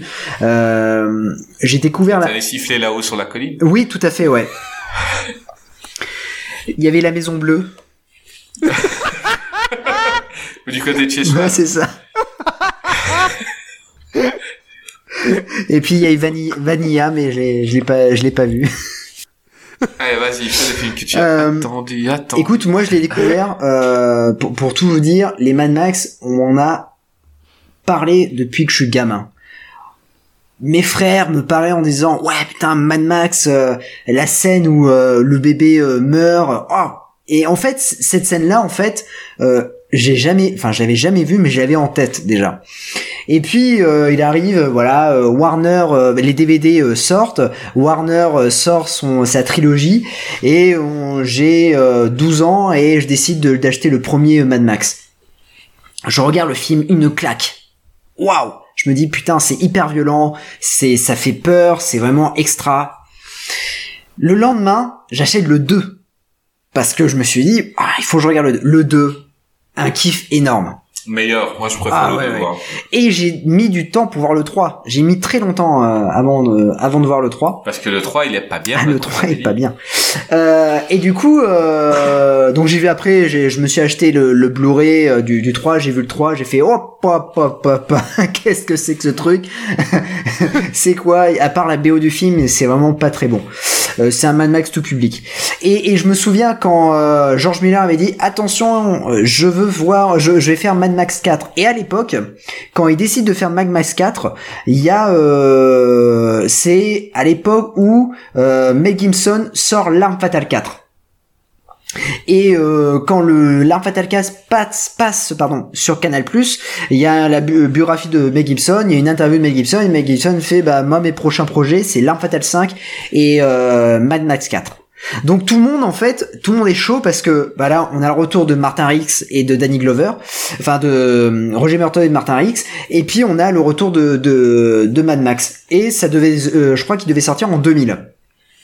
Puis il a fait ses conneries, mais Gibson. Mel Gibson a fait ses conneries. Euh, finalement, il veut plus jouer. Puis après, il veut rejouer, mais comme d'hab. hein, et puis finalement, il ne veut plus jouer. Donc en fait, George Miller continue de travailler. Entre temps, il va faire euh, des films. Je crois qu'il va faire Babe. Happy il Feet. va faire Happy Feet. Happy Feet, Voilà. euh, ça lui tient vraiment à cœur. euh, C'est vraiment un film qui lui tient presque plus à cœur que, euh, que Mad Ouais, Max, et puis bon, il est très bien en plus. euh, Il te met une claque quand même euh, au niveau de l'animation. Il est, il est vraiment extraordinaire. Et puis aussi, il y a un projet. Il essaye de monter le projet Justice League, euh, qui aurait pu être euh, un chef-d'œuvre de fou furieux, euh, hyper violent et tout ça. Il a déjà, il avait déjà composé son casting. il avait conçu son Batman, son Superman, son Flash. Enfin, c'était vraiment un, un, super film qui devait sortir. Finalement, Warner abandonne, l'abandonne complètement. Donc, bah, parce qu'entre temps, je crois qu'il y a la grève des scénaristes. Donc, du coup, le film est annulé. Et il se remet en route sur le, le, comment dire, le Mad Max. Et là, tout le monde attend avec impatience en disant, est-ce qu'il y aura Mel Gibson? Malheureusement, Mel Gibson euh, dit non, moi je ne jouerai plus dans, dans Mad Max. Ok. Donc il essaye de prendre un acteur et il prend Tom Hardy. Alors, je peux vous dire qu'au départ, moi, quand j'ai entendu les nouvelles, ça ça m'a refroidi. Je me suis dit, ouais, putain, Tom Hardy dans le rôle de Mad Max, bon, pourquoi pas, mais euh, je le voyais pas dedans. Pourquoi? Parce que quand vous avez un personnage aussi emblématique, enfin un acteur aussi, aussi emblématique que, que Mel Gibson, euh, c'est compliqué de de- d'arriver après lui. On l'a vu avec les la série L'arme fatale, quoi. Euh, C'est Bah, compliqué. Surtout que Mad Max, c'est Mel Gibson. Et, Mel Gibson, c'est Mad Max. Et oui. Enfin, je veux dire, euh, c'est, c'est quand même le film qu'il a fait découvrir. Et, euh, et- et le mec, il devait même pas être acteur en fait. Euh, ça devait être un pote à lui qui a été euh, faire le casting. Et Mel Gibson, il attendait. Et Miller, il a fait, faites un peu venir le gars là. Et le gars, il a passé le casting, il a été pris quoi. Et, et c'est l'emblème, c'est vraiment l'emblème. Au début, oui, savoir que quelqu'un d'autre allait le faire, c'était, on se demandait quoi? Mais en même temps, c'est Tom Hardy, donc ça enlève un peu de peur parce que le mec, tu sais qu'il réussit ce qu'il entreprend. Ah oui. Donc, euh, vas-y, continue. Ah non mais je suis totalement d'accord. Et en fait, euh, moi ce qui m'a soulagé, bizarrement, c'est quand j'ai entendu le nom de Charlize Theron. Et là je me suis dit, oh putain, là, George Miller, il veut faire un truc de malade. Ce film-là, tout le monde, mais vraiment, même les critiques, se sont foutus de sa gueule avant sa sortie en disant ouais George Miller euh, il a euh, plus de 60 ans on a vu ce qui, qui se passe avec Ridley Scott euh, euh, ou avec d'autres hein, euh, euh, ça ça va être une daube vous allez voir Euh, il y a une première bande annonce tout le monde dit ouais ça ça va être nul et tout ça euh, Mad Max euh, ok. Je me souviens euh, j'avais euh, j'avais mes mon meilleur pote et sa copine j'avais dit bon on va aller On se les faire embrasse. on les embrasse ouais On je les embrasse hein. Absolument. Euh, Guigui, si tu si tu m'écoutes. Euh, et en... Attends, t'as un pote qui s'appelle Guigui? ouais, Guillaume. Mais je l'appelle Guigui. Ah, Après, il y a Keke. Il y a, il y a Keke. Oui, oui, bah oui, c'est ça. Ouais, c'est mon autre, euh, mon On autre super pote, euh, Kevin, Keke, tout à fait. Et, euh, et du coup, en fait, euh, on, il y a l'UGC qui fait euh, une double séance, c'est-à-dire Mad Max 1, Mad Max 2 au cinéma. Donc je les emmène, ils connaissaient pas, et parce qu'ils voulaient voir en fait Mad Max Fury Road. Et euh, le, comment dire, le mercredi, je vais voir Mad Max Fury Road. Et j'ai pris une claque. Mais j'ai pris une claque. Mais pour moi, c'est peut-être, mais c'est même sûr, c'est le meilleur blockbuster de ces 20 dernières années. C'est-à-dire que le mec, il te fait un film avec un budget de 150 millions de dollars, il te fait encore des, des, des cascades réalistes. Il y a très peu de fond vert, mais il y a vraiment très peu de fond vert. Mais même, je sais, ouais, oui, si. Après, c'est que des images de synthèse euh, faites à l'ordinateur, où il y a vraiment. euh, mais sinon, c'est que des vraies cascades. C'est dans un désert, c'est que des vraies cascades et tout ça. C'est hyper bien chorégraphié. Et le mec, il te fout une, mais une claque à tous les grosses productions Marvel ou DC ou même des gros blockbusters. Il leur dit, mais allez vous faire foutre. Voilà, j'ai pondu mon film. Et c'est juste tu peux continuer à énorme. parler, mais enlève ta main de ton pantalon. T'as l'air vraiment heureux. Ah là. non mais je suis mais mais mais là j'ai un braquemar. Non je non non. Une demi-molle. Ah non, non, euh, j'ai jamais vu comme Non, ça mais depuis qu'on fait l'émission. Ça fait plaisir à voir. C'est vraiment comment dire Mad Max pour moi c'est mais mais c'est génial et en plus de ça la- le génie du mec c'est que il y a Mad Max, il porte le nom, le film porte le nom Mad Max, mais Mad Max est effacé et là on a une héroïne, mais badass, mais on a Furiosa et c'est tellement bien de voir ça au cinéma. Putain, les mecs, réalisateurs, producteurs, mais écrivez des super rôles pour les femmes. Vous allez voir, euh, euh, franchement, ça fait plaisir de voir un personnage féminin qui est badass, qui en veut, qui bouffe l'écran, mais putain, c'est pas compliqué d'écrire, mais faites ça, on s'en fout des, des MacGyver ou des... euh, non, faites, faites un truc, quoi, pour une, un rôle pour une femme. Et Charlize Theron est juste énorme, elle bouffe l'écran, C'est une grande actrice. mais c'est une grande actrice, mais, grande mais actrice. c'est génial. 1m80, facile. Ah. Oui, au moins. C'est vrai que par rapport à Mimiati, qui est pas une si grande actrice que ça, mais, mais, mais ce que je veux dire, on va avoir des soucis avec, je sens, à, à un moment donné, on va Franchement, avoir des soucis. couper. Hein. Faut- Mimi, eh, franchement, on t'embrasse. Franchement, si tu les écoutes, mais franchement, il va falloir couper ça quand même. Parce qu'on va avoir des soucis. Hein. Non, mais ce que je veux dire, c'est que, Bah, c'est pas une grande actrice, mais non, non, non, ouais, c'est une actrice de téléfilm. Voilà. Mais, euh, mais, mais ce que je veux dire, c'est que c'est vraiment Furiosa, c'est the personnage. Et je regrette vraiment, et je suis vraiment triste, hein, qu'ils ne fassent pas pour le prochain, qu'ils ne prennent pas en fait euh, Charlize Theron. Ils vont prendre une actrice plus jeune, ok, mais je trouve ça très dommage parce que c'est quand même Charlize Theron qui te qui qui qui te vend le film quoi. C'est vraiment waouh, c'est juste énorme. Puis bon, Putain, mais les mecs, c'est énorme de voir un gars sur une poursuite de bagnole jouer avec une, guitare avec des flammes qui sortent. Mais putain, il faut avoir, c'est un génie le mec. C'est génial de voir ça au cinéma. Donc voilà, moi voilà, j'ai terminé de parler de Mad Max. Je trouve que c'est génial. Peut-être les gens vont, vont me dire, mais non, Mad Max c'est la merde. Mais putain, les mecs, c'est le meilleur blockbuster pour moi qui est, qui qui est sorti. Voilà. Euh, tu me permets d'être un petit peu plus nuancé Ouais, que toi. vas-y, vas-y, je t'en prie. Euh, Pardon, avant, bon. avant, que- avant que tu prennes la parole, je voulais Mais juste dire, vu, Ja-.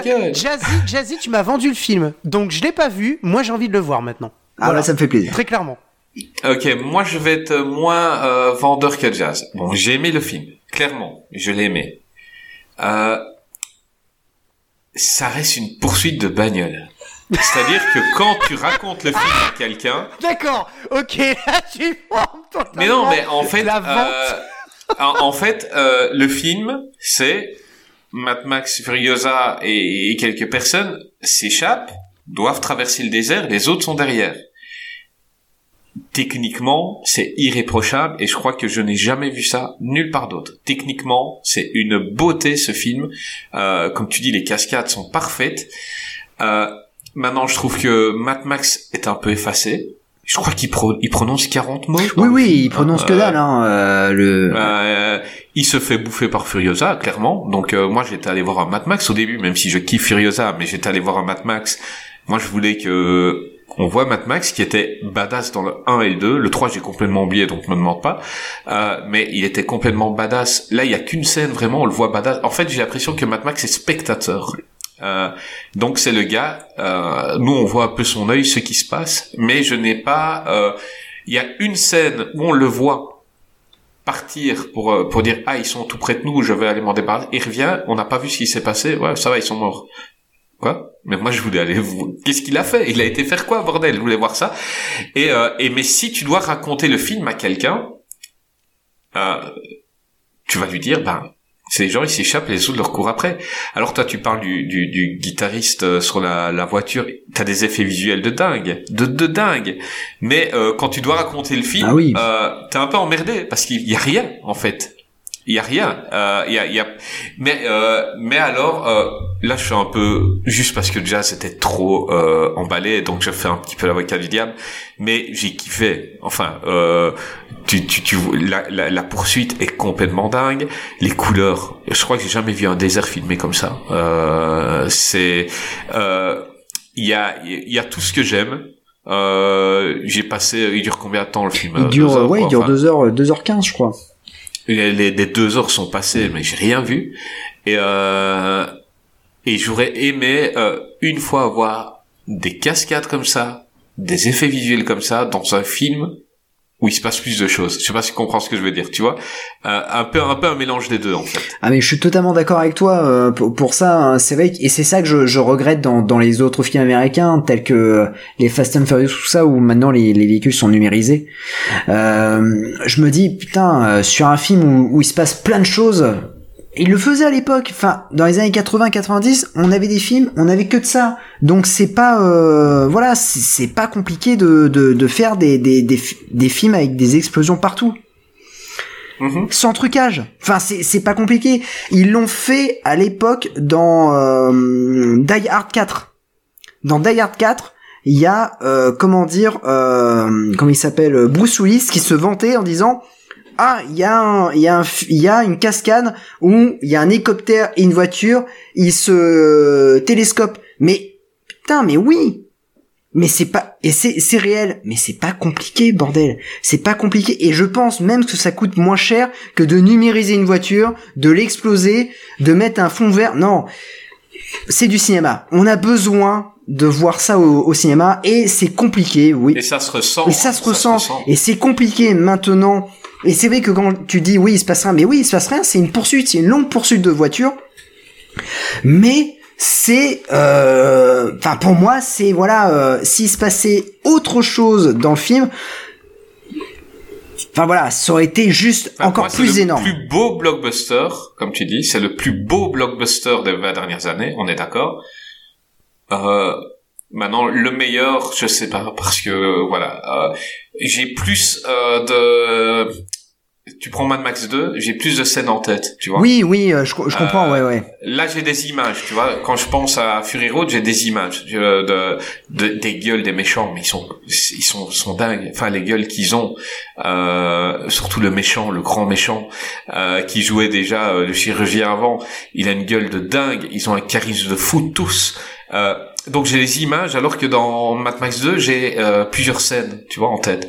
Et et donc je je sais pas quoi penser en fait. Alors, Euh, Moi, je pense que c'est normal. Enfin, il y, y a quelque chose euh, quand quand tu parlais que Tom Hardy était effacé et que voilà, t'étais venu pour pour voir Mad Max et j'ai eu aussi le même euh, le même truc au départ en disant merde. Il est effacé et c'est Furiosa qui prend le qui prend le dessus. Mais je pense que c'est normal euh, et, et c'est malin de la part de, de, de George Miller. Pourquoi? Parce que euh, bah Mad Max était Mel Gibson. Et comme je dis, c'est compliqué de passer après Mel Gibson. Donc Mhm. je pense que il a voulu minimiser le rôle de Mad Max pour éviter qu'on pense tout de suite à Mel Gibson. Parce que je sais pas si vous vous rappelez, mais dans la bande-annonce de Mad Max, à un moment donné, il y a, il y a une scène dans la pénombre, on voit un type avec la silhouette de Mel Gibson et tout le monde spéculait en disant ah putain trop cool, il y a Mel Gibson qui fait un clin d'œil parce que tout le monde attendait ça. Tout le monde attendait que Mel Gibson revienne. Il n'est pas revenu, il ne veut pas revenir dans Mad Max. Il l'a dit en- dans une interview en disant Tom Hardy a pris mon rôle, il joue très bien, moi j'en ai terminé. Voilà, moi il me faisait un peu penser à Jack Burton ce film, c'est-à-dire que euh, le mec, ben il est là, mais il participe pas. Mais c'est pas le héros.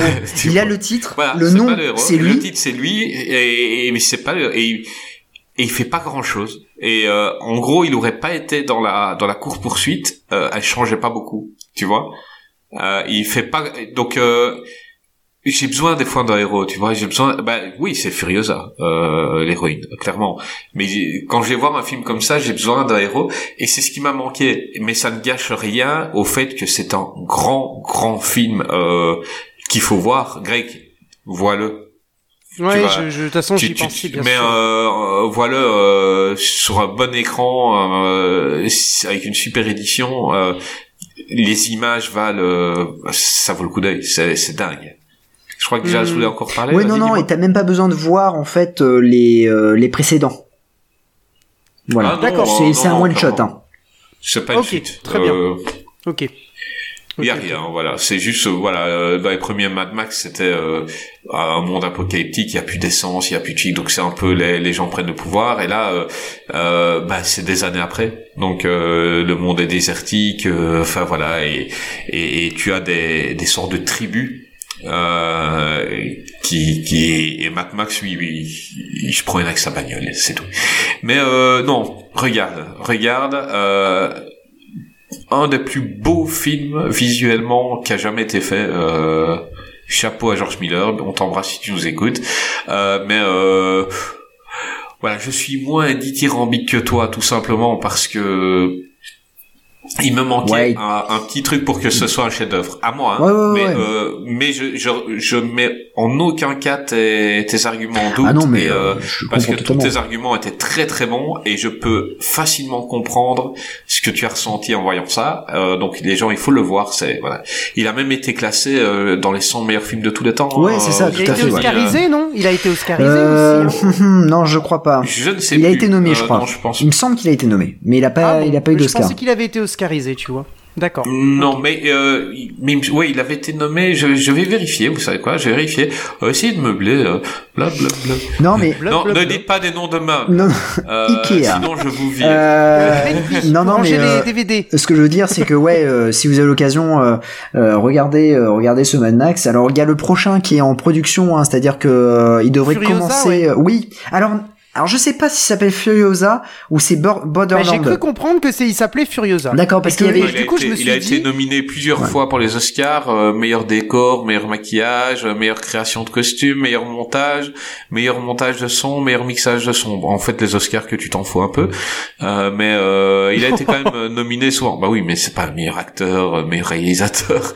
Euh, non, il a, mais par contre, il a gagné des prix partout. Hein, euh, le Saturn Awards, British Academy Awards, Golden Globe. euh, Ah oui, et il a, il a pris euh, beaucoup de choses. Ah, mais je vois que aux Oscars 2016, il a eu meilleur film, meilleur réalisateur, meilleure photographie et meilleur Ah effet donc il a été oscarisé. Ah il a mais été pourtant oscarisé. j'ai vu. Non, c'était, j'ai vu les, les nominations. Euh... Attends, les récompenses. Ouais, ok. Ouais, non, il a été oscarisé. Ah, il a été oscarisé, d'accord, ok. C'est bien Excellent. ce qui me semblait, ouais. Ouais. Donc voilà, bah tant mieux. Ah bah oui, Tant bah, mieux, du coup ça donne vraiment, ça, ça donne, ça légitime vraiment le, le, on va dire le prestige qu'il peut y avoir autour de ce film, ainsi que les critiques qui n'étaient non loin d'être mauvaises quand même, faut le dire.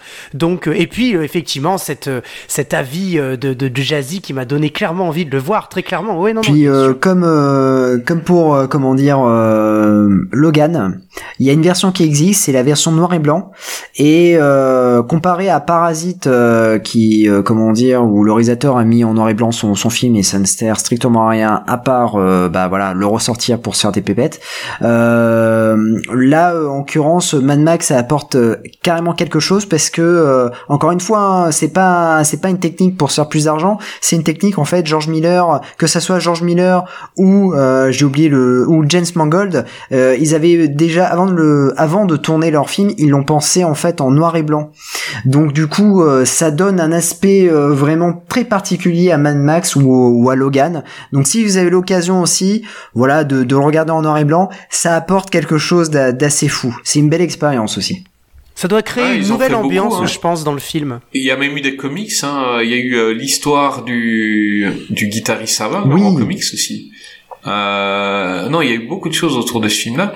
Euh, en parlant de comics, euh, il y a un film qui a été tiré des comics et que euh, Jazz a aussi envie de parler, je pense. C'est Venom, euh, sorti en 2018 avec euh, Michel Williams, Riz Ahmed. Euh, bon, bon. On va d'abord demander l'avis de Greg sur Venom. Ah oui, ah, moi j'attends avec impatience euh, l'avis de Greg. Ben, oui, Bien sûr, je l'ai, je l'ai vu, je l'ai vu. Ah, mais Ah, c'est- bah, c'est bien, c'est le seul film euh, de la soirée. avis. Celui-là, je l'ai vu, les gars. Alors, on va être très clair. Je pense la meilleure scène, c'est la scène post-générique. Pour être tout à fait honnête.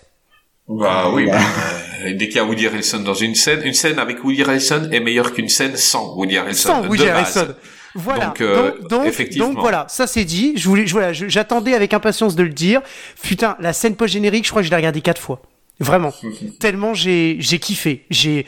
Ah, Woody Je t'aime. Euh, bref, Bah, peu importe. Il y aura la suite avec Woody Harrelson. Ouais, ouais, non, mais là, j'a- j'attends en plus le titre, là, avec Let Bizarre Carnage, oh là là là, enfin bref, peu importe. Euh, cette scène-là, c'est la seule scène, franchement, les gars, j'ai regardé quatre fois, j'ai... Oh Bref. Et son sourire, hein euh, Enfin, il va dit- nous parler 8 heures de la scène. Oui, qu'il a vu pardon, que ça, en non, fait. non. Donc ton explication dure plus longtemps que la scène post-générique. C'est vrai, c'est vrai, ouais, c'est Alors incroyable. qu'est-ce que ça va être? Quand il va parler du film euh, On t'écoute. Non, alors Venom, euh, je- honnêtement, alors encore une fois, je suis pas un grand fan des films super-héros, etc. Honnêtement, je me suis bien amusé. C'est un, un bon divertissement, je pense. Après, euh, moi, ce qui m'a fait toujours rire dans ce film, c'est à chaque fois quand j'entends la voix extrêmement grave du du d'espèce de symbiote du Venom quoi enfin de Venom parce que c'est son prénom C'est Euh, son prénom. Voilà, je, je, je trouve ça très rigolo parce que euh, c'est une voix. Enfin, elle des fois elle sort de. La première fois qu'on l'entend, elle sort de n'importe où. Hein. On sait pas d'où elle sort. Elle est euh, donc ça ça surprend Tom Hardy qui joue assez bien dans le film, je trouve. Euh, ça ça le surprend et ça nous surprend nous. En fait, Euh, donc euh, donc voilà. Euh, après, j'ai pas trouvé euh, le film euh, exceptionnel. C'est loin d'être un chef-d'œuvre. Et euh, il y a un truc aussi que j'ai pas trop aimé c'est que Tom Hardy, je trouve que, parce qu'on peut pas dire que c'est un mauvais acteur, je trouve qu'il joue bien, mais je ne vous le vois pas ressortir. Je vois pas son côté Tom Hardy dans le film de Venom. Pour moi, tu peux mettre un autre acteur à la place. C'est pas, enfin, il est pas forcément euh, non interchangeable. C'est ça que je veux dire. C'est que Tom Hardy, tu peux mettre un, un autre acteur, c'est pas, euh, voilà. Après, moi, ce qui me déplaît un peu aussi, c'est que j'avais l'impression de retrouver un, un Tom Hardy, euh, bah voilà, euh, de mauvais poils, qui euh, a tout perdu, qui euh, joue, il s'en fout de tout, il répond à tout le monde. Enfin, j'ai trouvé ça un petit peu. Je trouve que ça ramait un peu dans le dans le la construction du personnage. Je connais pas le comics, donc je sais pas. Enfin, le- l'histoire en fait, enfin le, le personnage en lui-même, je sais pas si le, la, la personnalité elle est vraiment comme ça ou pas, mais Non, en j'étais fait, un petit le peu. comics rien à voir. Le, le comics quand il arrive, il, il prend directement Spider-Man et donc euh, il prend les l'humour de Spider-Man et euh, ses capacités. Euh, D'accord. Et là, ils ont complètement changé. Bah, c'est ce qui Euh, se passe dans Spider-Man ils ont 3, fait non? donc. Il y a euh, pas, c'est ouais, pas ça il y a dans, mais il a, il a encore plus mal fait hein, dans Spider-Man 3. Oui, j'ai cru comprendre. Mais ouais, ouais, ouais. euh, là, voilà, le, le fait qu'il prenne Eddie Brock directement, sans être passé par Spider-Man, ça lui donne une autre personnalité au, au symbiote. Enfin, oui, parce que c'est le symbiote qui a choisi finalement. Le, si j'ai bien compris dans l'histoire, c'est le symbiote qui a choisi euh, Bah, le personnage de Tom Hardy. Il, il y a des corps qui le supportent et d'autres non, quoi. Voilà, et là il supporte le, co- le, Voilà. le, le corps de Tom Hardy en fait. Ouais, mais Ouais, c'est compliqué. euh, c'est compliqué. Il y a, il y a, c'est, Comment? c'est compliqué. Hein, le, le, enfin, vas-y, je te laisse finir et je, vas-y. Parce que Bah, écoute, non, bah, moi- a- je vais être tout à fait honnête. Non, non, mais je vais, je vais être tout à fait honnête. Moi, j'ai, j'ai- je me suis bien amusé, mais c'est pas, un- pour moi, c'est pas, enfin voilà, j'ai, j'ai pas vraiment, vraiment aimé ce film. Je me suis bien amusé comme un gosse, tu vois, en le regardant. Mais j'ai pas, j'ai pas grand chose à dire sur ce film parce que, euh, j- je sais pas, c'est pas, c'est pas un film auquel j'attache vraiment une grosse importance. Et encore une fois, Tom Hardy, pour moi, il- tu peux mettre un autre acteur à la place. Autant tu peux pas mettre un autre acteur dans le film d'après que dont, dont je vais parler, et même dans le film d'avant dont on parlait. À la limite, je peux le comprendre. Et Mais là, dans pendant, Venom, peut-être.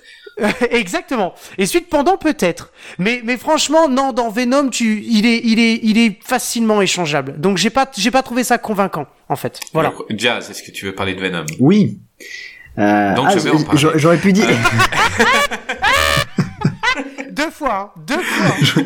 Je vais l'avoir à tous les coups. À tous les coups, je vais l'avoir. Non, allez, vas-y, mon petit Jazz. Donne ton avis sur Venom. non, Il râle. non, non. Alors, comment comment on peut résumer ce, ce Venom? Euh, C'est très compliqué, comme je disais euh, à, à Greg là, c'est c'est très compliqué Venom parce qu'en fait c'est euh, c'est une affaire de, de gros sous. Euh, pour pour pour tout raconter, c'est c'est tu tu l'as dit très justement, Greg, quand on parlait de, de Batman euh, en disant bah pour Iron Man, voilà, euh, euh, heureusement qu'il y avait Disney. En fait, ce qui s'est passé, c'est qu'à un moment donné, Marvel était en faillite et donc du coup, ils ont revendu leurs droits un peu, euh, un peu tous les studios. C'est-à-dire que la Fox avait une partie, Paramount a récupéré une autre partie et comment dire. Sony a, eu le personnage de Spider-Man et tout son univers. Depuis euh, depuis comment dire euh, bah finalement le le, MCU euh, ils ont voulu inté- euh, Marvel hein, Disney a dit bah a fait un pacte avec avec Sony en disant bah on veut récupérer Spider-Man. Pourquoi? Parce que c'était important que que Spider-Man apparaisse dans Civil War. Alors dans dans le comic Civil War, Spider-Man a un rôle vraiment important dans le Civil War de, de, de, de, de Marvel du MCU, euh, il a un rôle un peu moindre et bon, c'est un peu euh, le, on va dire euh, le, le, un rôle Lidl quoi. Euh, euh. Spider Wish. ouais, Wish. Ouais, non mais c'est ça, c'est Spider Wish. Et euh, et le souci, c'est que euh, ils ont vu que ça avait fonctionné. Donc Sony a voulu un peu contrecarrer les plans de la MCU en disant bah voilà, vous avez le MCU d'un côté, nous on va faire le Spider Universe. Sauf que euh, on n'a pas les droits, on n'a plus trop les droits de, de, de, de Spider-Man, c'est-à-dire qu'on se partage les droits avec, Disney. Du coup, on peut pas parler de Spider-Man dans nos euh, dans nos films. Il y a quelque chose que tu as omis de dire, c'est que euh, contractuellement, ils sont obligés de sortir un film tous les X temps, Ouais, sinon ils perdent les droits d'office. Ouais. Donc c'est pour ça qu'ils ont envoyé des films, euh, certains films euh, à la va-vite. Euh, C'était juste pour garder les droits, pour dire euh, c'est bon. Euh, je, je sais plus avec quel film qui avait fait ça. Je, crois que c'est Quatre Fantastiques. Je sais plus. ça, ouais. Exactement, c'est les quatre où ils ont dit, fantastiques. on- Ils ont on été obligés d'en faire un nouveau. Tout on l'envoie et il y a eu un autre film aussi. On l'envoie comme ça, on est tranquille pour X années. Ouais. Et, et c'était un film qui avait été euh, pris à la légère totale. Quoi. Bah il y a eu euh, enfin, bah il y a eu plein de films, il y a eu Daredevil, euh, il y a eu euh, Ouais, Les. Quatre Fantastiques. Fait. Euh, bah pour Daredevil, euh, bon, ça y est, ils ont, c'est Disney qui a récupéré les droits, mais euh, il me semble que juste après Twilight, euh, ils voulaient embaucher Robert Pattinson pour jouer le rôle de Daredevil dans un film. Euh, le film devait sortir en 2010, ça s'est pas fait. Euh, il devait avoir, enfin, il y a plein de, finalement, euh, c'est une histoire de gros sous. Hein. Et là, ils ont fait leur Spider euh, Spider-Verse, c'est-à-dire qu'ils ont dit, eh, on va faire un film sur Venom. C'est génial. Euh, c'est une très bonne nouvelle puisque en fait bah Venom la seule fois on le voit c'est dans Spider-Man 3 et c'est ô combien dégueulasse parce que il faut dire que dans les comics Venom c'est vraiment un personnage hyper important c'est le némésis de Spider-Man Euh, et c'est vraiment un personnage hyper important mais que ça soit euh, euh, il peut aider Spider-Man il va l'aider de temps en temps Spider-Man euh, euh, Bah, il est ni méchant ni Ouais. gentil en fait Venom. C'est une autre entité, donc il est. Des fois il y a du bon côté, des fois du C'est ça. mauvais. Ça dépend ce qu'il arrange c'est un peu le Punisher Et- Il raisonne pas Voilà, comme il- nous en plus. Non, il pense pas raisonne comme pas nous. comme nous. C'est un alien, donc Voilà. euh, Donc, il a euh, pas la il a même pas mentalité. notion du bien et du mal. Euh, Spider-Man l'ennuie parce que Spider-Man veut l'arrêter, mais en... mais sinon voilà des fois il- des fois c'est lui le héros d'un comics et des fois c'est lui le méchant Voilà, c'est ça. dépend. Mais voilà. c'est comme Punisher ou comme d'autres personnages. Et, et, et le souci, c'est que euh, j'avais Comme Deadpool aussi. hein. comment? Deadpool, ouais, Deadpool, carrément, ouais. Et, euh, et le souci, c'est que je m'étais dit, euh, bon bah super, ils font un film sur Venom, pourquoi pas. Ils prennent Tom Hardy, encore mieux. Euh, je crois que c'est Ruben Fleischer qui, qui le réalise. Je me suis dit, oh putain, ils ont pas pris un dégueulasse en plus dans la réalisation, parce que bon, c'est un peu, c'est, c'est léché, hein, ce qui, ce qui, ce qui fait à chaque fois, hein, comme dans, dans la réal. Et j'ai entendu après, ah oui, mais il y aura pas de référence à Spider-Man. Ouf, oula. Là, là, je peux vous dire pour euh, le petit, mon petit cœur, ça, ça fait mal parce que Spider-Man, j'aime beaucoup Spider-Man. Et là, là, pour euh, mon petit cœur de geek, ça a fait beaucoup. Ah, franchement, ça a fait mal. Je me suis dit, d'accord, ils font pas référence. Cependant, il y aura Eddie Brock. Et je me suis dit, putain, mais. Il n'y a pas une référence quand même? Est-ce qu'on ne voit pas le, le building Alors moi, je l'ai vu euh, aucune Ah, référence peut-être, il y a le. Daily Bugle. Hmm? Ouais, je crois qu'il me semble, il y a peut-être le Daily Bugle, Ouais, ouais. il y a- et il y a ça, et il y a le building de, du, du, du bouffon vert. euh, Ah, peut-être. son nom. T'as peut-être Euh, raison. Je pense qu'il y a son, son- on le voit un moment, on voit avec la, la, la lettre devant, je sais plus comment il s'appelait, qui était, celui qui était joué par euh, William Dafoe. Ah, avant, Norman euh, euh, c'est Hobbs- euh, Ouais, Osborn. Osb- Osborn, voilà. Et on voit le, et on voit le, le building Osborn un moment dans la ville, il me semble. Je suis plus très sûr, mais il me semble qu'on le voit. Donc, euh, C'est assez léger quand même, hein, je trouve, euh, par rapport justement par rapport à Spider-Man qui était quand même hyper important dans l'histoire de Venom. Je trouve que là, pour le coup, c'est assez léger parce que moi, quand j'ai regardé Venom, je n'ai vu aucune référence. Je savais qu'il y avait un lien avec Spider-Man, j'en ai vu aucune. Je suis pas un pro des comics, tu vois, et de, de- ni de Spider-Man, et j'étais vachement déçu qu'il y avait rien en rapport avec Spider-Man, tu vois. c'est Bah c'est très compliqué parce que, en fait, dans les comics, euh, comment dire, le Venom n'existe pas sans Spider-Man et Spider-Man n'existe pas sans Venom. Voilà. C'est, c'est le truc, c'est qu'à un moment donné, les, deux apparaissent dans, l'univers, de l'un comme de l'autre. Euh, Sam Raimi l'avait bien fait au départ, c'est-à-dire que la scène, vous voyez euh, dans Spider-Man 3, la scène où euh, Peter Parker se débarrasse du symbiote et tombe dans la bouche de Eddie Brock, c'est comme ça que ça se passe. Dans le comics, c'est comme ça. La scène est magnifique euh, dans, dans, le comics. Le souci, c'est que Eddie Brock dans le comics a un cancer. Et le symbiote, pourquoi il reste dans le, le corps d'Eddie Brock? Parce qu'il va se nourrir de ce cancer. Donc en fait, Eddie Brock va euh, finalement être sauvé. Et à partir de là, il va se nourrir de cancer et il va manipuler Eddie Brock. Là, on a et puis bon, il y a le costume avec la grosse araignée. Enfin voilà. Là, on part sur un constat où c'est un journaliste. Voilà. Et il y a euh, et il va se prendre Le YouTuber. ah, ouais, voilà. Il va se prendre le symbiote, Oui, ouais, il va se prendre ça. le symbiote dans la tronche et puis voilà, il va avoir des super pouvoirs, voilà.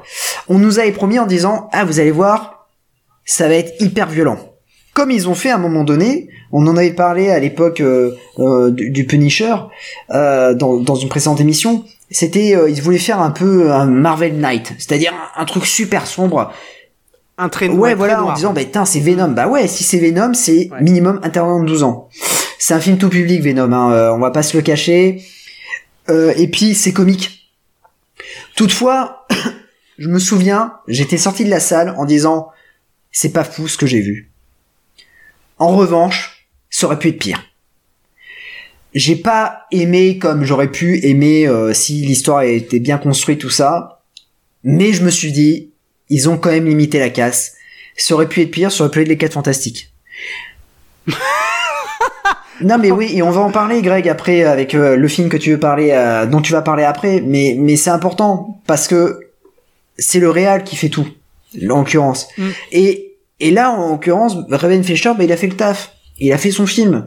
On lui a donné, on lui a dit, bah voilà, euh, tu fais un, tu fais un film sur Venom, t'as aucune référence à Spider-Man, Peter Parker ne doit pas être employé, fais ton film. Et bah le mec, il a fait son film. Si ça avait été un, un one shot, ça m'aurait pas déplu parce qu'à la base c'était ça, c'était des one shot, c'était des, des, des, des un film par personne, par méchant. Il y a Morbius qui va sortir au cinéma, ça n'aura On en avait rien à foutre de Morbius. Ah oui, non, mais- vraiment, euh, pour Jared Leto. Non mais déplacer. Surtout Morbius pareil, mais c'est la même histoire. T'as pas Spider-Man, ça sert à rien que tu fasses Mor- Morbius. Bah à la limite tu fais Dracula. Enfin je, je veux dire, enfin tu t'en enfin voilà, tu vas les steaks. Et Nightwatch Ouais. aussi. Oui, mais Ils veulent faire l'homme sale. non, mais ils le veulent, ouais, ils veulent faire plein de mais trucs, pour- mais, mais maintenant, Sony, le problème, c'est qu'ils sont bouffés. Pourquoi? Parce que, bah, du coup, euh, là, euh, Disney est en train de bien les mettre à l'envers avec, euh, avec la MCU et les multiverses. Et là, je peux vous dire que, Ouais, mais pardon, pardon, Sony s'est enfermé tout seul. Je, suis- je suis un grand fan de Disney, mais là, là, j'avoue quand même que Disney, il, voilà, il, il coupe. Mais Sony s'est un peu enfermé tout seul en conservant uniquement les droits de Spider-Man et en refusant la- le premier accord, parce que c'est Disney qui avait mis sur la table Ouais. un premier accord, Sony a refusé. Ouais. Bah d'un côté Sony- c'est pas plus mal, Greg. Euh, Disney commence un peu à casser les couilles, à prendre tout. Enfin, je veux dire, on n'a plus que du Disney.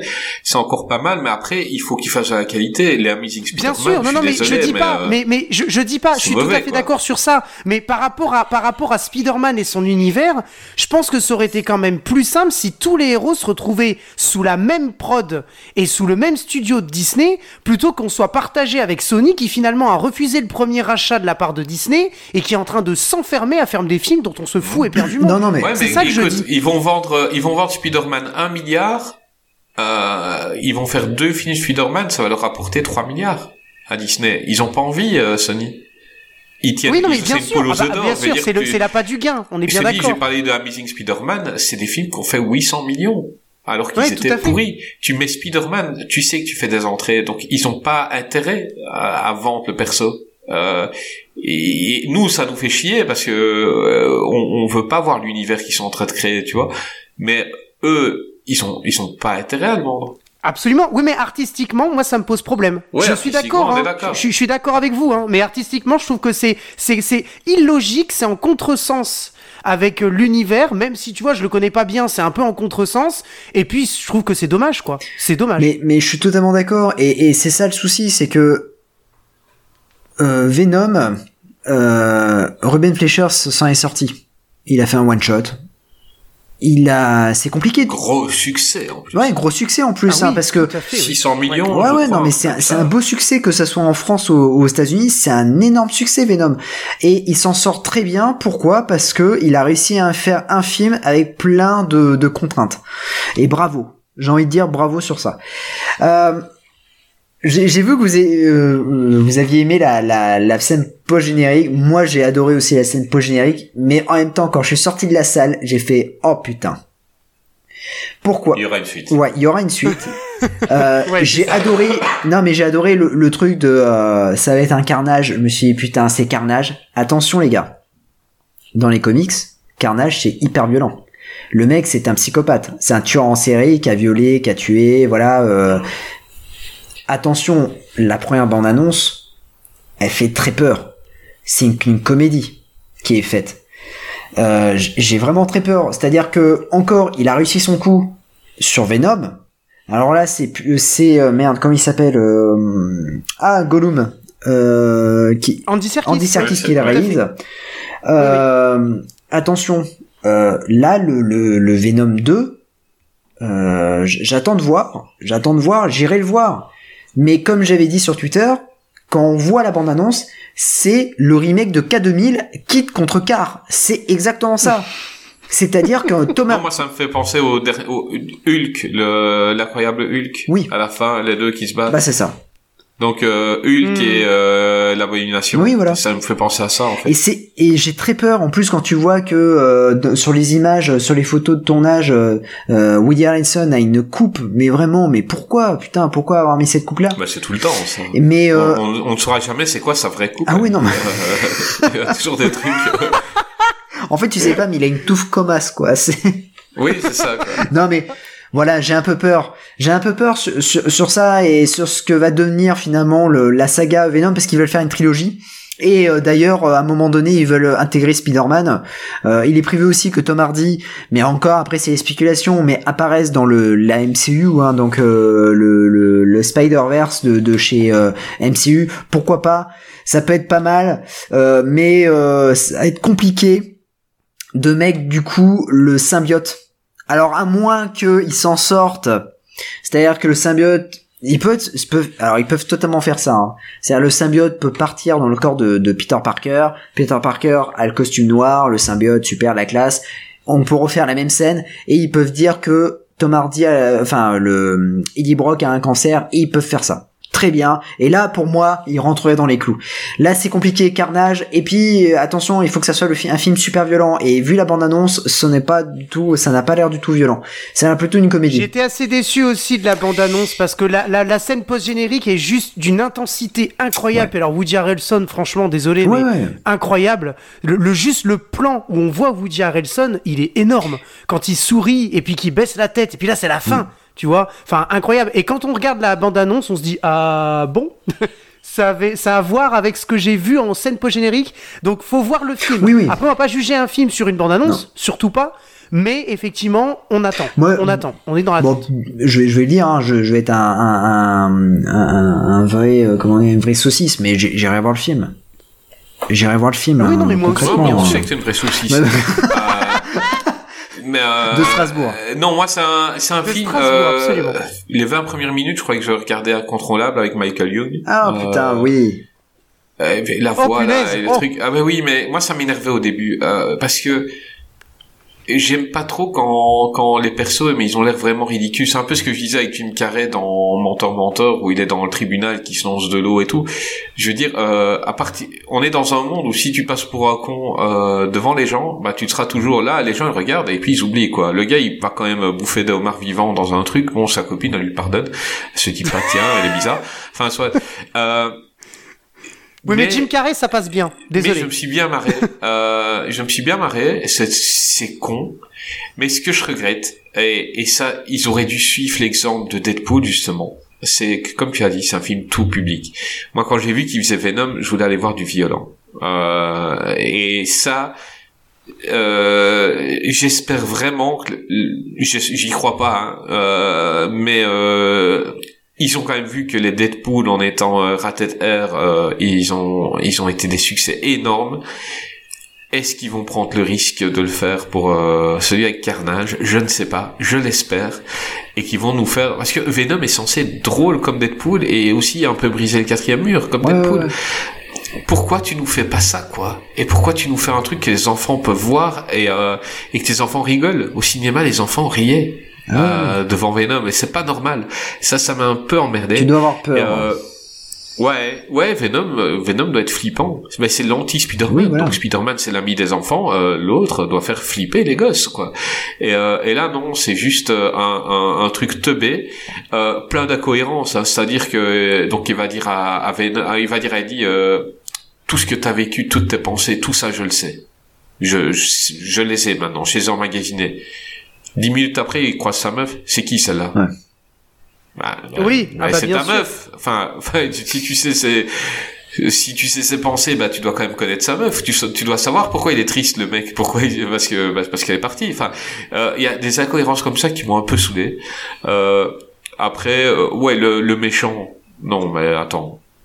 Il faudrait lui acheter du charisme. Enfin, le méchant n'existe pas.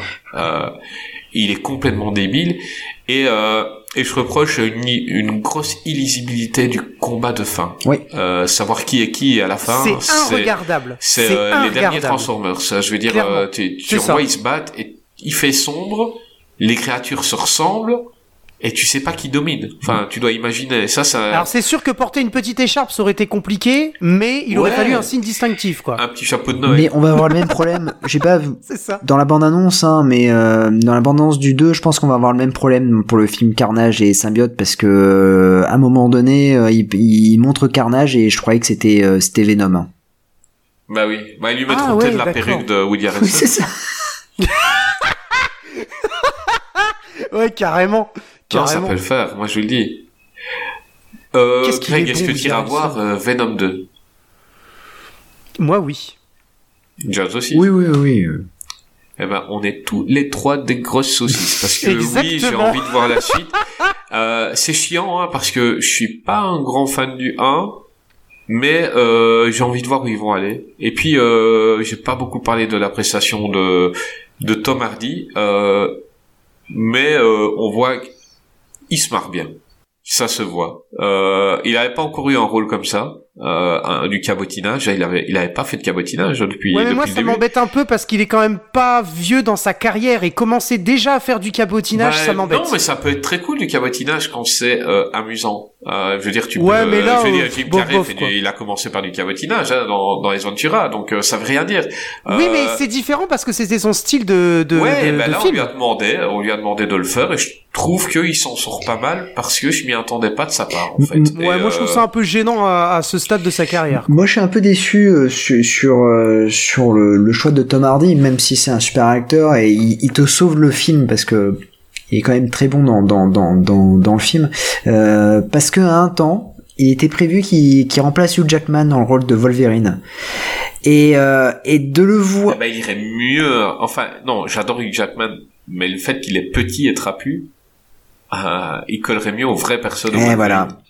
Et malheureusement, bah du coup, il va se coltiner Venom, alors que euh, alors que il y a le MCU qui se voilà, qui se le multiverse qui euh, qui s'enclenche et euh, et c'est dommage, dommage de le voir dans bah, s'enterrer dans le rôle de Venom. On va voir hein, peut-être euh, peut-être dans dans un an on, on parlera de, de, Venom 2, on dira ah putain il était génial, il était euh, fantastique. J'espère, je, je, pense pas, mais on, on pourra, j'espère le qu'on qu'on le dira.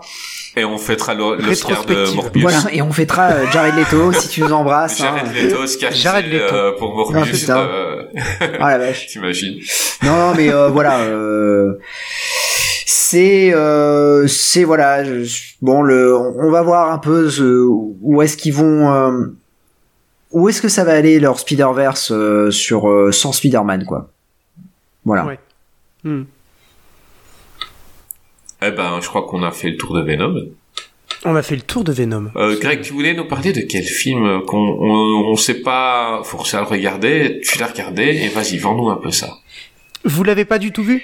Non, non. Euh, euh, Je l'ai vu il y a un petit temps, mais j'avais vu de- d'un œil et je l'ai pas analysé pour l'émission. Donc vas-y. D'accord.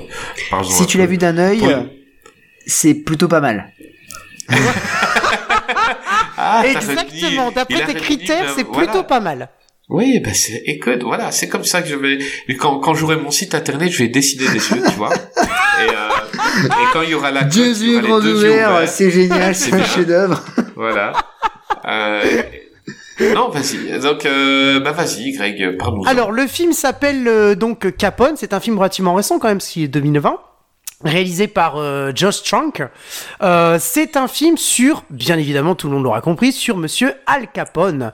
Le titre euh, original, qui est très important, s'appelle Fonso. Et le gros problème là, ça va être un premier reproche que je fais, c'est qu'on l'a appelé Capone. Non, il aurait pas dû, il faut, faut pas l'appeler Capone. Parce que le problème, c'est que tu l'appelles Capone, tu te dis, waouh, ça va être un truc de gangster, un truc de ouf. Ouais, mais il faut le fait- vendre. Tu Ouais, peux pas alors, vendre un bah film oui, qui mais- s'appelle Fonzo. Bah, en, en, V- en VO, il s'appelle Fonso. Ouais, mais t'es obligé Bah non, de mais vendre, ils auraient euh, pu l'appeler Fonso aussi. Je vois tu pas où le est le vendre. problème. Je vois pas. Bah ouais, mais bah, en VO, il s'appelle Fonso. Donc et ils ont réussi à le vendre. Tu en France, en français, tu peux pas l'appeler Capone. C'est pas possible. Euh, surtout que Capone, tu Oui, mais t'attends aux à un truc. États-Unis, tu sais que Fonzo c'est Capone, mais en France, tu le sais pas. Je suis pas sûr. Je suis pas certain. Moi, moi, je, je le savais pas. Tu vois, euh, Je suis moi, pas- tu, moi, ouais, mais tu je suis pas euh, certain la que- biographie, c'est Fonzo. Je suis pas. Bah qui, justement, je suis pas. chanteur Je suis de- pas certain que les. là. Ah non, je suis c'est pas Fonzie. certain que les, les Américains. euh, je suis pas certain que les Américains savaient que Fonso c'était Capone. J'en suis pas. pas certain, tu vois. Mais bon, pas, bref, enfin, peu soit importe. continue. Euh, le film donc euh, donc tu te dis waouh Capone ça va être euh, un film les gangsters vont tous se tirer dessus ça va être trop cool vive Al Capone vive tout ça et en fait pas du tout en fait le film est très plat pourquoi?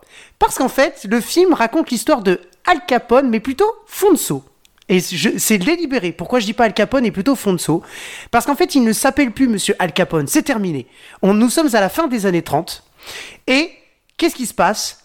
Eh ben, il, il est libéré de prison sous caution. Tout simplement parce qu'il est atteint d'une maladie très grave, s'appelle la neurosyphilis, et donc il est dans le mal, mais très clairement. Euh, il est tout seul, enfin tout seul, avec sa petite famille, dans euh, une résidence en Floride, et euh, il est physiquement, mentalement, psychologiquement diminué. Tout le film, donc ne vous attendez pas à un film de, de gangster, c'est pas du tout ça. Tout le film est très plat. Parce qu'on nous raconte en fait la dernière année de vie de monsieur Al Capone, donc de Fonso. Donc déjà, le film part... Enfin, il s'est, il s'est, euh, il s'est viandé, hein, très clair, très clairement. Les gens ont, craché dessus, ça a été très compliqué parce que je pense que les gens s'attendaient à quelque chose et euh, ils l'ont pas eu malheureusement. Donc euh, et je pense que à juste titre, tu vois un film d'Al Capone, tu te dis pas tiens je vais regarder un film sur la fin de la vie d'Al Capone. Ceci dit, il n'est pas non plus inintéressant. Il est très plat et je peux concevoir qu'on se soit ennuyé devant. Mais il n'est pas inintéressant. Par contre, moi j'en viens sur la prestation de Tom Hardy et punaise. Qu'est-ce qu'on voit dans ce film que Tom Hardy, il est bon.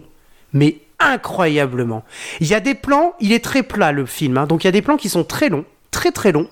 Euh, T'as des plans qui peuvent durer jusqu'à, c'est long, hein, jusqu'à entre 6 et 10 secondes sur une même image.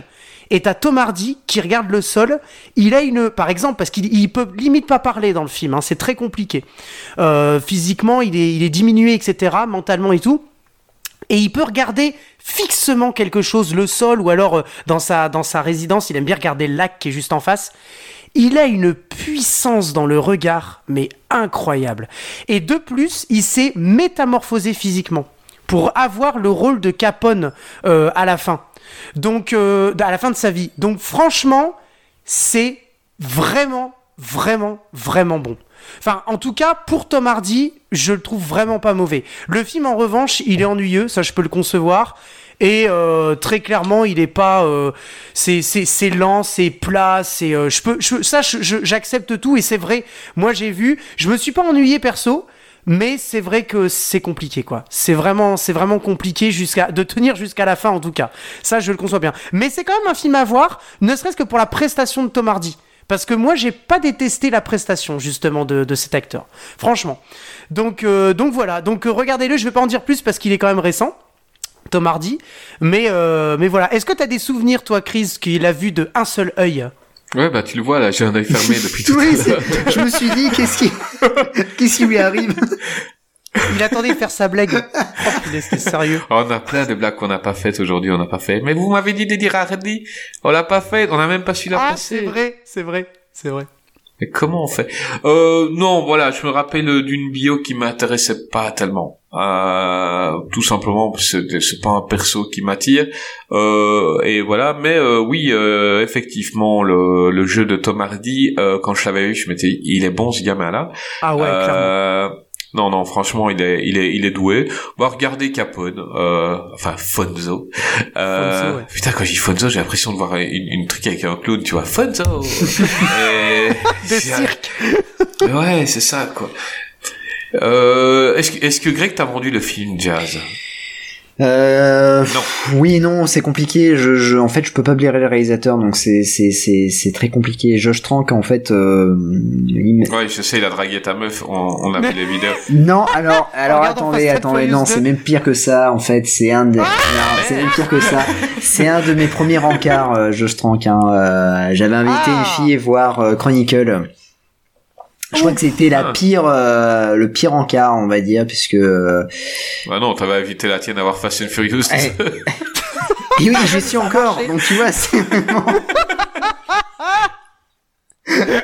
Donc euh, non non Chronicle c'était une catastrophe. Hein. J'avais vu Chronicle, j'avais pas du tout aimé. Elle l'avait aimé et c'est vrai que euh, bon. Bah moi j'ai bien aimé. Chronicle. Ouais. On reste copains, Jazz. Comment? On reste copains. Oui, on, reste copains. On reste Non non mais D'accord. euh, euh, pour moi, Josh en fait, c'est un gars qui a eu un problème énorme à Hollywood. Il a voulu faire son 4 fantastique. Euh, bon, il a été cuté. Enfin là, le truc a été mal mal foutu. Euh, bon, après, en, en soi, le 4 fantastique, il l'a pas compris ce que c'était vraiment les 4 fantastiques. C'est tout. On va pas se le cacher. Il s'est fait virer de Disney. À cause, euh, bah, en fait, Disney l'a viré. Il devait réaliser un spin-off de Star Wars. Il s'est fait virer parce que, bah, a priori, euh, Trank a le melon. hein. donc, euh, du coup, parce qu'il a réussi avec euh, son coup d'essai avec euh, Chronicle. Donc, à partir de là, vu les, les images qu'il a pu montrer sur Chronicle, bah, c'est un c'est un petit génie. Donc, Disney l'a l'a l'a viré parce que parce qu'il faisait n'importe quoi. Il arrive pas en fait. Le problème avec Trank, s'il n'arrive pas à gérer un blockbuster, il n'arrive pas à gérer une, une- la pression des studios. Donc pour Chronicles, il n'avait pas de, pression et après il a eu de la pression, voilà. Il est euh, à Hollywood, il faut dire que maintenant il est persona grata, c'est-à-dire que euh, il est pas aimé, il a pas de projet. Et donc là, c'est vrai que le, le projet Capone, il est arrivé, il a mis du temps pour sortir. C'est-à-dire que le film, il a trois ans de, il a trois ans dans la tête hein, déjà quand il quand il sort, hein, parce qu'il est quand même dans les dans les tuyaux dans les tuyaux depuis très très longtemps et et je crois qu'il y a eu des soucis parce que quand il était terminé, il y a eu des problèmes de, de post prod, il a dû se faire re-shooter ou autre. Euh, et encore une fois parce que euh, pas Josh Trank quoi, il a il a du mal à finir un film et il a il a beaucoup de voilà. il a beaucoup de pression et il n'arrive pas à s'organiser. Et, euh, et le film a été un échec total au cinéma. Pourquoi? Parce que le nom Josh Trank en fait fait, ne fait plus vendre. Et aussi, euh, bah, les gens ont cru voir un film sur Al Capone. Et euh, Ouais. quand ils ont vu un film super plat, parce que j'en avais entendu euh, parler de ça, que c'était un film très plat et tout ça, et les gens Très en fait ouais. ont été vachement déçus. Chez nous, c'est un direct to DVD. C'est quand même Oui, alors attention, hein, c'est un, c'est un direct to DVD parce que à cause de la Covid, Ouais. Le- il devait sortir au Ah, il cinéma. devait sortir quand même, ouais. Mais il a, bien sûr, et d'ailleurs, le réalisateur n'avait pas exclu, dans une interview, il avait dit qu'il voulait ressortir son film au cinéma D'accord. parce qu'il aurait aimé voir ce que ça donnait. Sauf que le problème, c'est que son film est sorti en DVD, que moi, tu vois, moi je l'ai acheté en DVD. Mm. Ouais, ouais. D'ailleurs, euh, j'emmerde pr- profondément euh, Metropolitan parce que euh, il me gonfle avec un menu dégueulasse, aucun truc. Euh, c'est, c'est, enfin, ça m'énerve, ça m'énerve. Franchement, j'ai gueulé chez moi tout seul. Mais bon, bref, peu importe. Et euh, euh, voilà. Mais effectivement, il est sorti en DVD et euh, il ne sortit. S'il sort au cinéma, il va se viander. Parce que déjà que les gens qui l'ont vu en DVD, à mon avis, n'ont pas forcément aimé. Moi, tu vois, il sort au cinéma, je vais pas le voir. Il s'est pris des mauvaises critiques et, et et je veux rebondir hein, sur vous si vous voulez voir un film de gangster euh, proche de Capone hein, avec euh, Tom Hardy, regardez Légende qui est un super film où il joue les euh, les frères Cray et euh, duo euh, duo de gangsters euh, de des années 60 et il joue deux rôles et pareil quand on voit ce film là on dit putain c'est un putain d'acteur ce mec c'est un putain d'acteur Ouais, ouais, c'est un gros acteur, hein, mais même dans, même dans Capone, euh, incroyable. Mais, mais je le verrai, Enfin, je, moi, je, verrai un Capone hein, quand même, hein, pour, pour voir un peu la, la performance de Har- d'Hardy. Hein. Ouais, mais clairement, ne l'achète pas en DVD, hein, ça sert à rien. Non, Faut- non, mais parce je- que Metropolitans, il, il me saoule. Il- illégalement. le, le- Non, non, mais là, là, franchement, je tire un énorme coup de gueule envers Metropolitans qui te sort, et qui te chie complètement un DVD. Je, je l'ai acheté. Il y a plus personne qui achète ça. Moi, je, je fais l'effort de l'acheter. Je me retrouve avec un DVD. Il y a pas de menu. En fait, le film, tu peux limite le voir en VO. C'est juste ça. Tu peux même pas sélectionner les Ouais, chapitres. mais déjà, c'était choix de tu peux même Greg. pas sélectionner Tu les as été chapitres, acheté quoi. ça et tu n'as pas acheté euh, Mad Max Fury Road. En fait, j'ai acheté le coffret, mais je l'ai pas encore ouvert parce que c'est un cadeau. Donc, euh, Ah eh oui, c'est pour ça. Non, et puis il y a, y, a, y, a, y a pas de bonus. Enfin, non, Metropolitan, ils me saoulent. Limite, AB Vidéo, je les embrasse. Eux, AB Vidéo, on les embrasse. Ah oui, moi, je les embrasse, hein, AB Vidéo. On like leur page. On, on, franchement, hein, Jazzy, on Ah t'est ouais, ouais, d'accord. moi, hein, je, on les, les embrasse. je les embrasse. Hein. Franchement, Gros, euh, ouais. gros love sur eux. Et en plus, eux, ils ont des making-of sur des films nuls, mais on s'en fout. Ils ont des making-of et on adore. Ouais. On adore. Metropolitans, euh, franchement, ils me, ils me saoulent et j'achèterai plus leurs DVD, ça me saoule. Voilà. C'était le coup de gueule de la soirée. D'accord. Euh, moi, j'aimerais bien lancer un truc pour euh, les prochaines émissions. C'est un peu les news de ce qu'on a entendu euh, en semaine sur les cinémas. Euh, Donc, on fera chacun notre tour. Et puis, euh, euh, vous avez entendu qu'il va y avoir un film de requin français? Oui, avec Cadmerade. Avec Kat Merad. Ouais, alors, Au euh, bassin franchement, je sais pas. J'ai j'ai un peu peur. J'ai un peu peur Ben, parce moi que je aussi, sais pas. un requin en au fait. bassin d'Arcachon, ça, ça va être rigolo. Ouais, ça peut Euh, être pas mal. Mais parce qu'il y a le le cinéma de genre français commence à, à reprendre un peu de. Enfin, Ouais. on commence. Clairement. Les producteurs commencent à s'y intéresser. Voilà. Ouais, Bah très oui. tardivement. Hein. Ah bah oui, là non, mais très tardivement. C'est-à-dire que euh, combien de fois les distributeurs et tout ça ont chié sur le cinéma français, mais euh, enfin sur le cinéma et, euh, de genre en France. Et là, ça ouais. reprend un peu de, de du poil de la bête. J'espère que c'est vraiment un truc du cinéma de genre et pas euh, juste un téléfilm euh, pour montrer des trucs français en arrière-plan le requin. J'ai envie d'un film d'horreur. Ça va être camping, euh, ça va être camping avec Franck Dubos Non, qui a un ça requin. être, Comédie. Christian Clavier va rejoindre le casting, Ah, tu putain. vois. Et puis, euh, en fait, au début, il aime pas les requins, mais pour finir, il se rend compte qu'ils peuvent vivre ensemble, ils vont être copains, parce que euh, Christian Clavier est fort de droite, alors que le requin est vraiment de gauche. et puis, ils vont se rendre compte que pour finir, euh, non, ça va, c'est pas si grave, et il va arrêter d'insulter les requins euh, chaque fois qu'il est avec sa femme, très à droite aussi. Euh, non, ça, j'espère un bon film d'horreur. Mais euh, il y aura Ah. Arrêt Habitant qui fera la voix du requin. C'est pas Malik Bentala? Ouais, c'est ça, quoi. Oh, c'est quoi? On se refait Et si je mords dedans, qu'est-ce que ça fait? Oh, il. Oh. Eh, dis donc, euh, Cad, t'es chaud, je te mange Ah oui, non, non, ça, ça, ça, ça peut être sympa. Euh, euh, J'espère, ouais, mais, mais comment ils vont faire un requin géant dans le, bar, dans, dans le bassin d'Arcachon enfin, Bah, je sur- dire, Je sais pas, mais j'espère qu'ils vont, vraiment bien le réussir. Tu vas voir. Non, mais surtout, le budget. petit requin qui mord les pieds. Ouais, c'est Le budget, j'ai j'ai hâte. Alors après, ça veut rien dire. Euh, là, je, je sors du cinéma. Je suis allé voir. euh, Ah putain, à chaque fois, c'est un beau voyage, je crois. C'est. c'est- Mandibule, non Alors j'ai Ah, vu Mandibule, qui, est- ça, qui est vraiment très bien. Ouais. Mais euh, j'ai vu un beau voyage. C'est un, un film de SF euh, français, un petit budget avec Jean Reno. Euh, j'ai pris une claque. Mais euh, c'était Par Jean Reno ou... alors, j'ai, alors, si un jour je me prends une claque par Jean Reno, je crois que je n'existerai plus. Voilà. Euh, T'as vu des palus, quoi. parce que je pense qu'il peut te mettre quand même une belle mandale. Mais, euh, mais euh, en tout cas, non, non, le film est très bien et euh, visuellement, tu crois que c'est un, un film à gros budget et pas du tout en fait. Donc, euh, comme quoi en France, on est capable de faire ça, on peut faire ça, et il faut juste que les euh, que les, les, producteurs et distributeurs bah, ne coupent pas les budgets et euh, et les couilles de, de, sortir des, des films comme ça. J'embrasse euh, le fils Berry, Thomas Langman. Hein, au lieu de sortir des Astérix Obélix, bah, s'il pouvait sortir des, des films de genre et qui n'ait surtout pas peur de, de, de sortir ça, ça serait super.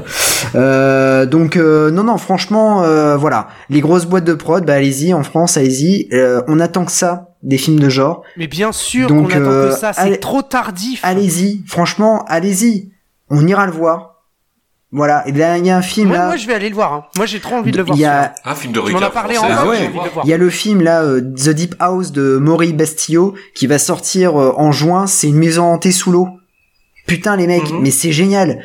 Franchement, il faut qu'il, euh, voilà, il faut que que les les gens, euh, que les producteurs, les distributeurs, voilà. Euh, Bah, quand je vois avec Netflix des fois des, des films norvégiens, euh, des films de genre que on n'y on n'y penserait pas quoi. Et, et ils sont top, ils sont top. Des films d'horreur, des films, ils sont vraiment pas mal. Et tu dis euh, pourquoi les Français font pas ça? Nous Et en Belgique limite- on fait pas limite, ça. Nous on a justement- les frères Dardenne, donc euh, euh, voilà. Euh, Film de, de maison hantée sur les frères avec les frères Dardenne, ce serait un fantôme dépressif euh, parce qu'il avait perdu son boulot et tout. Avec des plans de Et- qui est 15 à Pôle. Emploi. Ouais, ouais. Ouais, c'est ça. Le fantôme de Pôle emploi. Ouais. Le fantôme de Pôle emploi. Et quand il fait graisser une porte, il le fait super longtemps parce qu'il trouve que le bruit lui rappelle un souvenir avec sa grand-mère quand il était petit. Et, et- ah non, non, j'ai pas. Mais les Français, je crois que vous avez des moyens pour, euh, pour nous faire euh, vibrer. Et il y a Greg, il est mort. Qu'est-ce qu'il a, Greg Non, parce que il vient de m'envoyer une photo en off. De quoi Il vient de m'envoyer une photo. Et euh, quand mon chat a entendu Greg parler de Capone, le chat il est mort. Genre il a envie. Non non mais c'est vrai. ne- ne- le chat ne doit pas regarder Capone parce que ça va l'endormir. Pire que ça. Ouais, c'est vrai que c'était long quand, quand, quand Greg euh, parlait de Capone, j'ai réorganisé tout mon PC. Euh, Est-ce que t'as est-ce que t'as téléchargé le nouvel antivirus, la nouvelle forme Ouais, euh, Avast ouais, bah, t'as- pas entendu, la, la base virale a été mise à jour. J'ai fait plein de a trucs. été mise euh, à jour. Mais merci Greg, j'ai enlevé euh, 42 gigas et ça ça m'a un petit peu fait de la place. Ah bah c'est cool. Euh, c'est ouais, c'est- qu'on n'hésite plus à nous parler de films comme ça. Euh, bah, voilà, pour les semaines suivantes, les gars, s'il y a une info ciné euh, la semaine et que vous avez envie d'en parler en vous disant ah ça a l'air pas mal, eh ben euh, vous avez un micro. Euh, voilà, donc euh, on a fait le petit tour de temps mardi. Euh, la prochaine émission, on parle de quoi, euh, Greg? Eh bien la prochaine émission, on parle de De- séries télé et les films. Exactement. Voilà, de Alors, séries des- des qui séries sont télé, mais alors, là devenues du coup, des films. là du coup, c'est plutôt les voilà, c'est Ouais. ça. C'est pas On l'inverse. fera hein. plus tard les films qui sont devenus des séries, Voilà. mais là, on va parler de séries qui sont devenues des films, Ouais. avec euh, très logiquement euh, Geek en série avec nous, euh, qu'on adore. Donc, euh, Trop on cool. risque de passer une, une très bonne émission encore. Euh, ben, Greg, Oui. à la semaine prochaine. À la semaine prochaine. Jazz, à la semaine prochaine. À la semaine prochaine. On repasse en ASMR, là. euh. À la semaine prochaine. Mesdames, messieurs, à la prochaine, pour un prochain numéro 2. Qu'est-ce qu'il vient.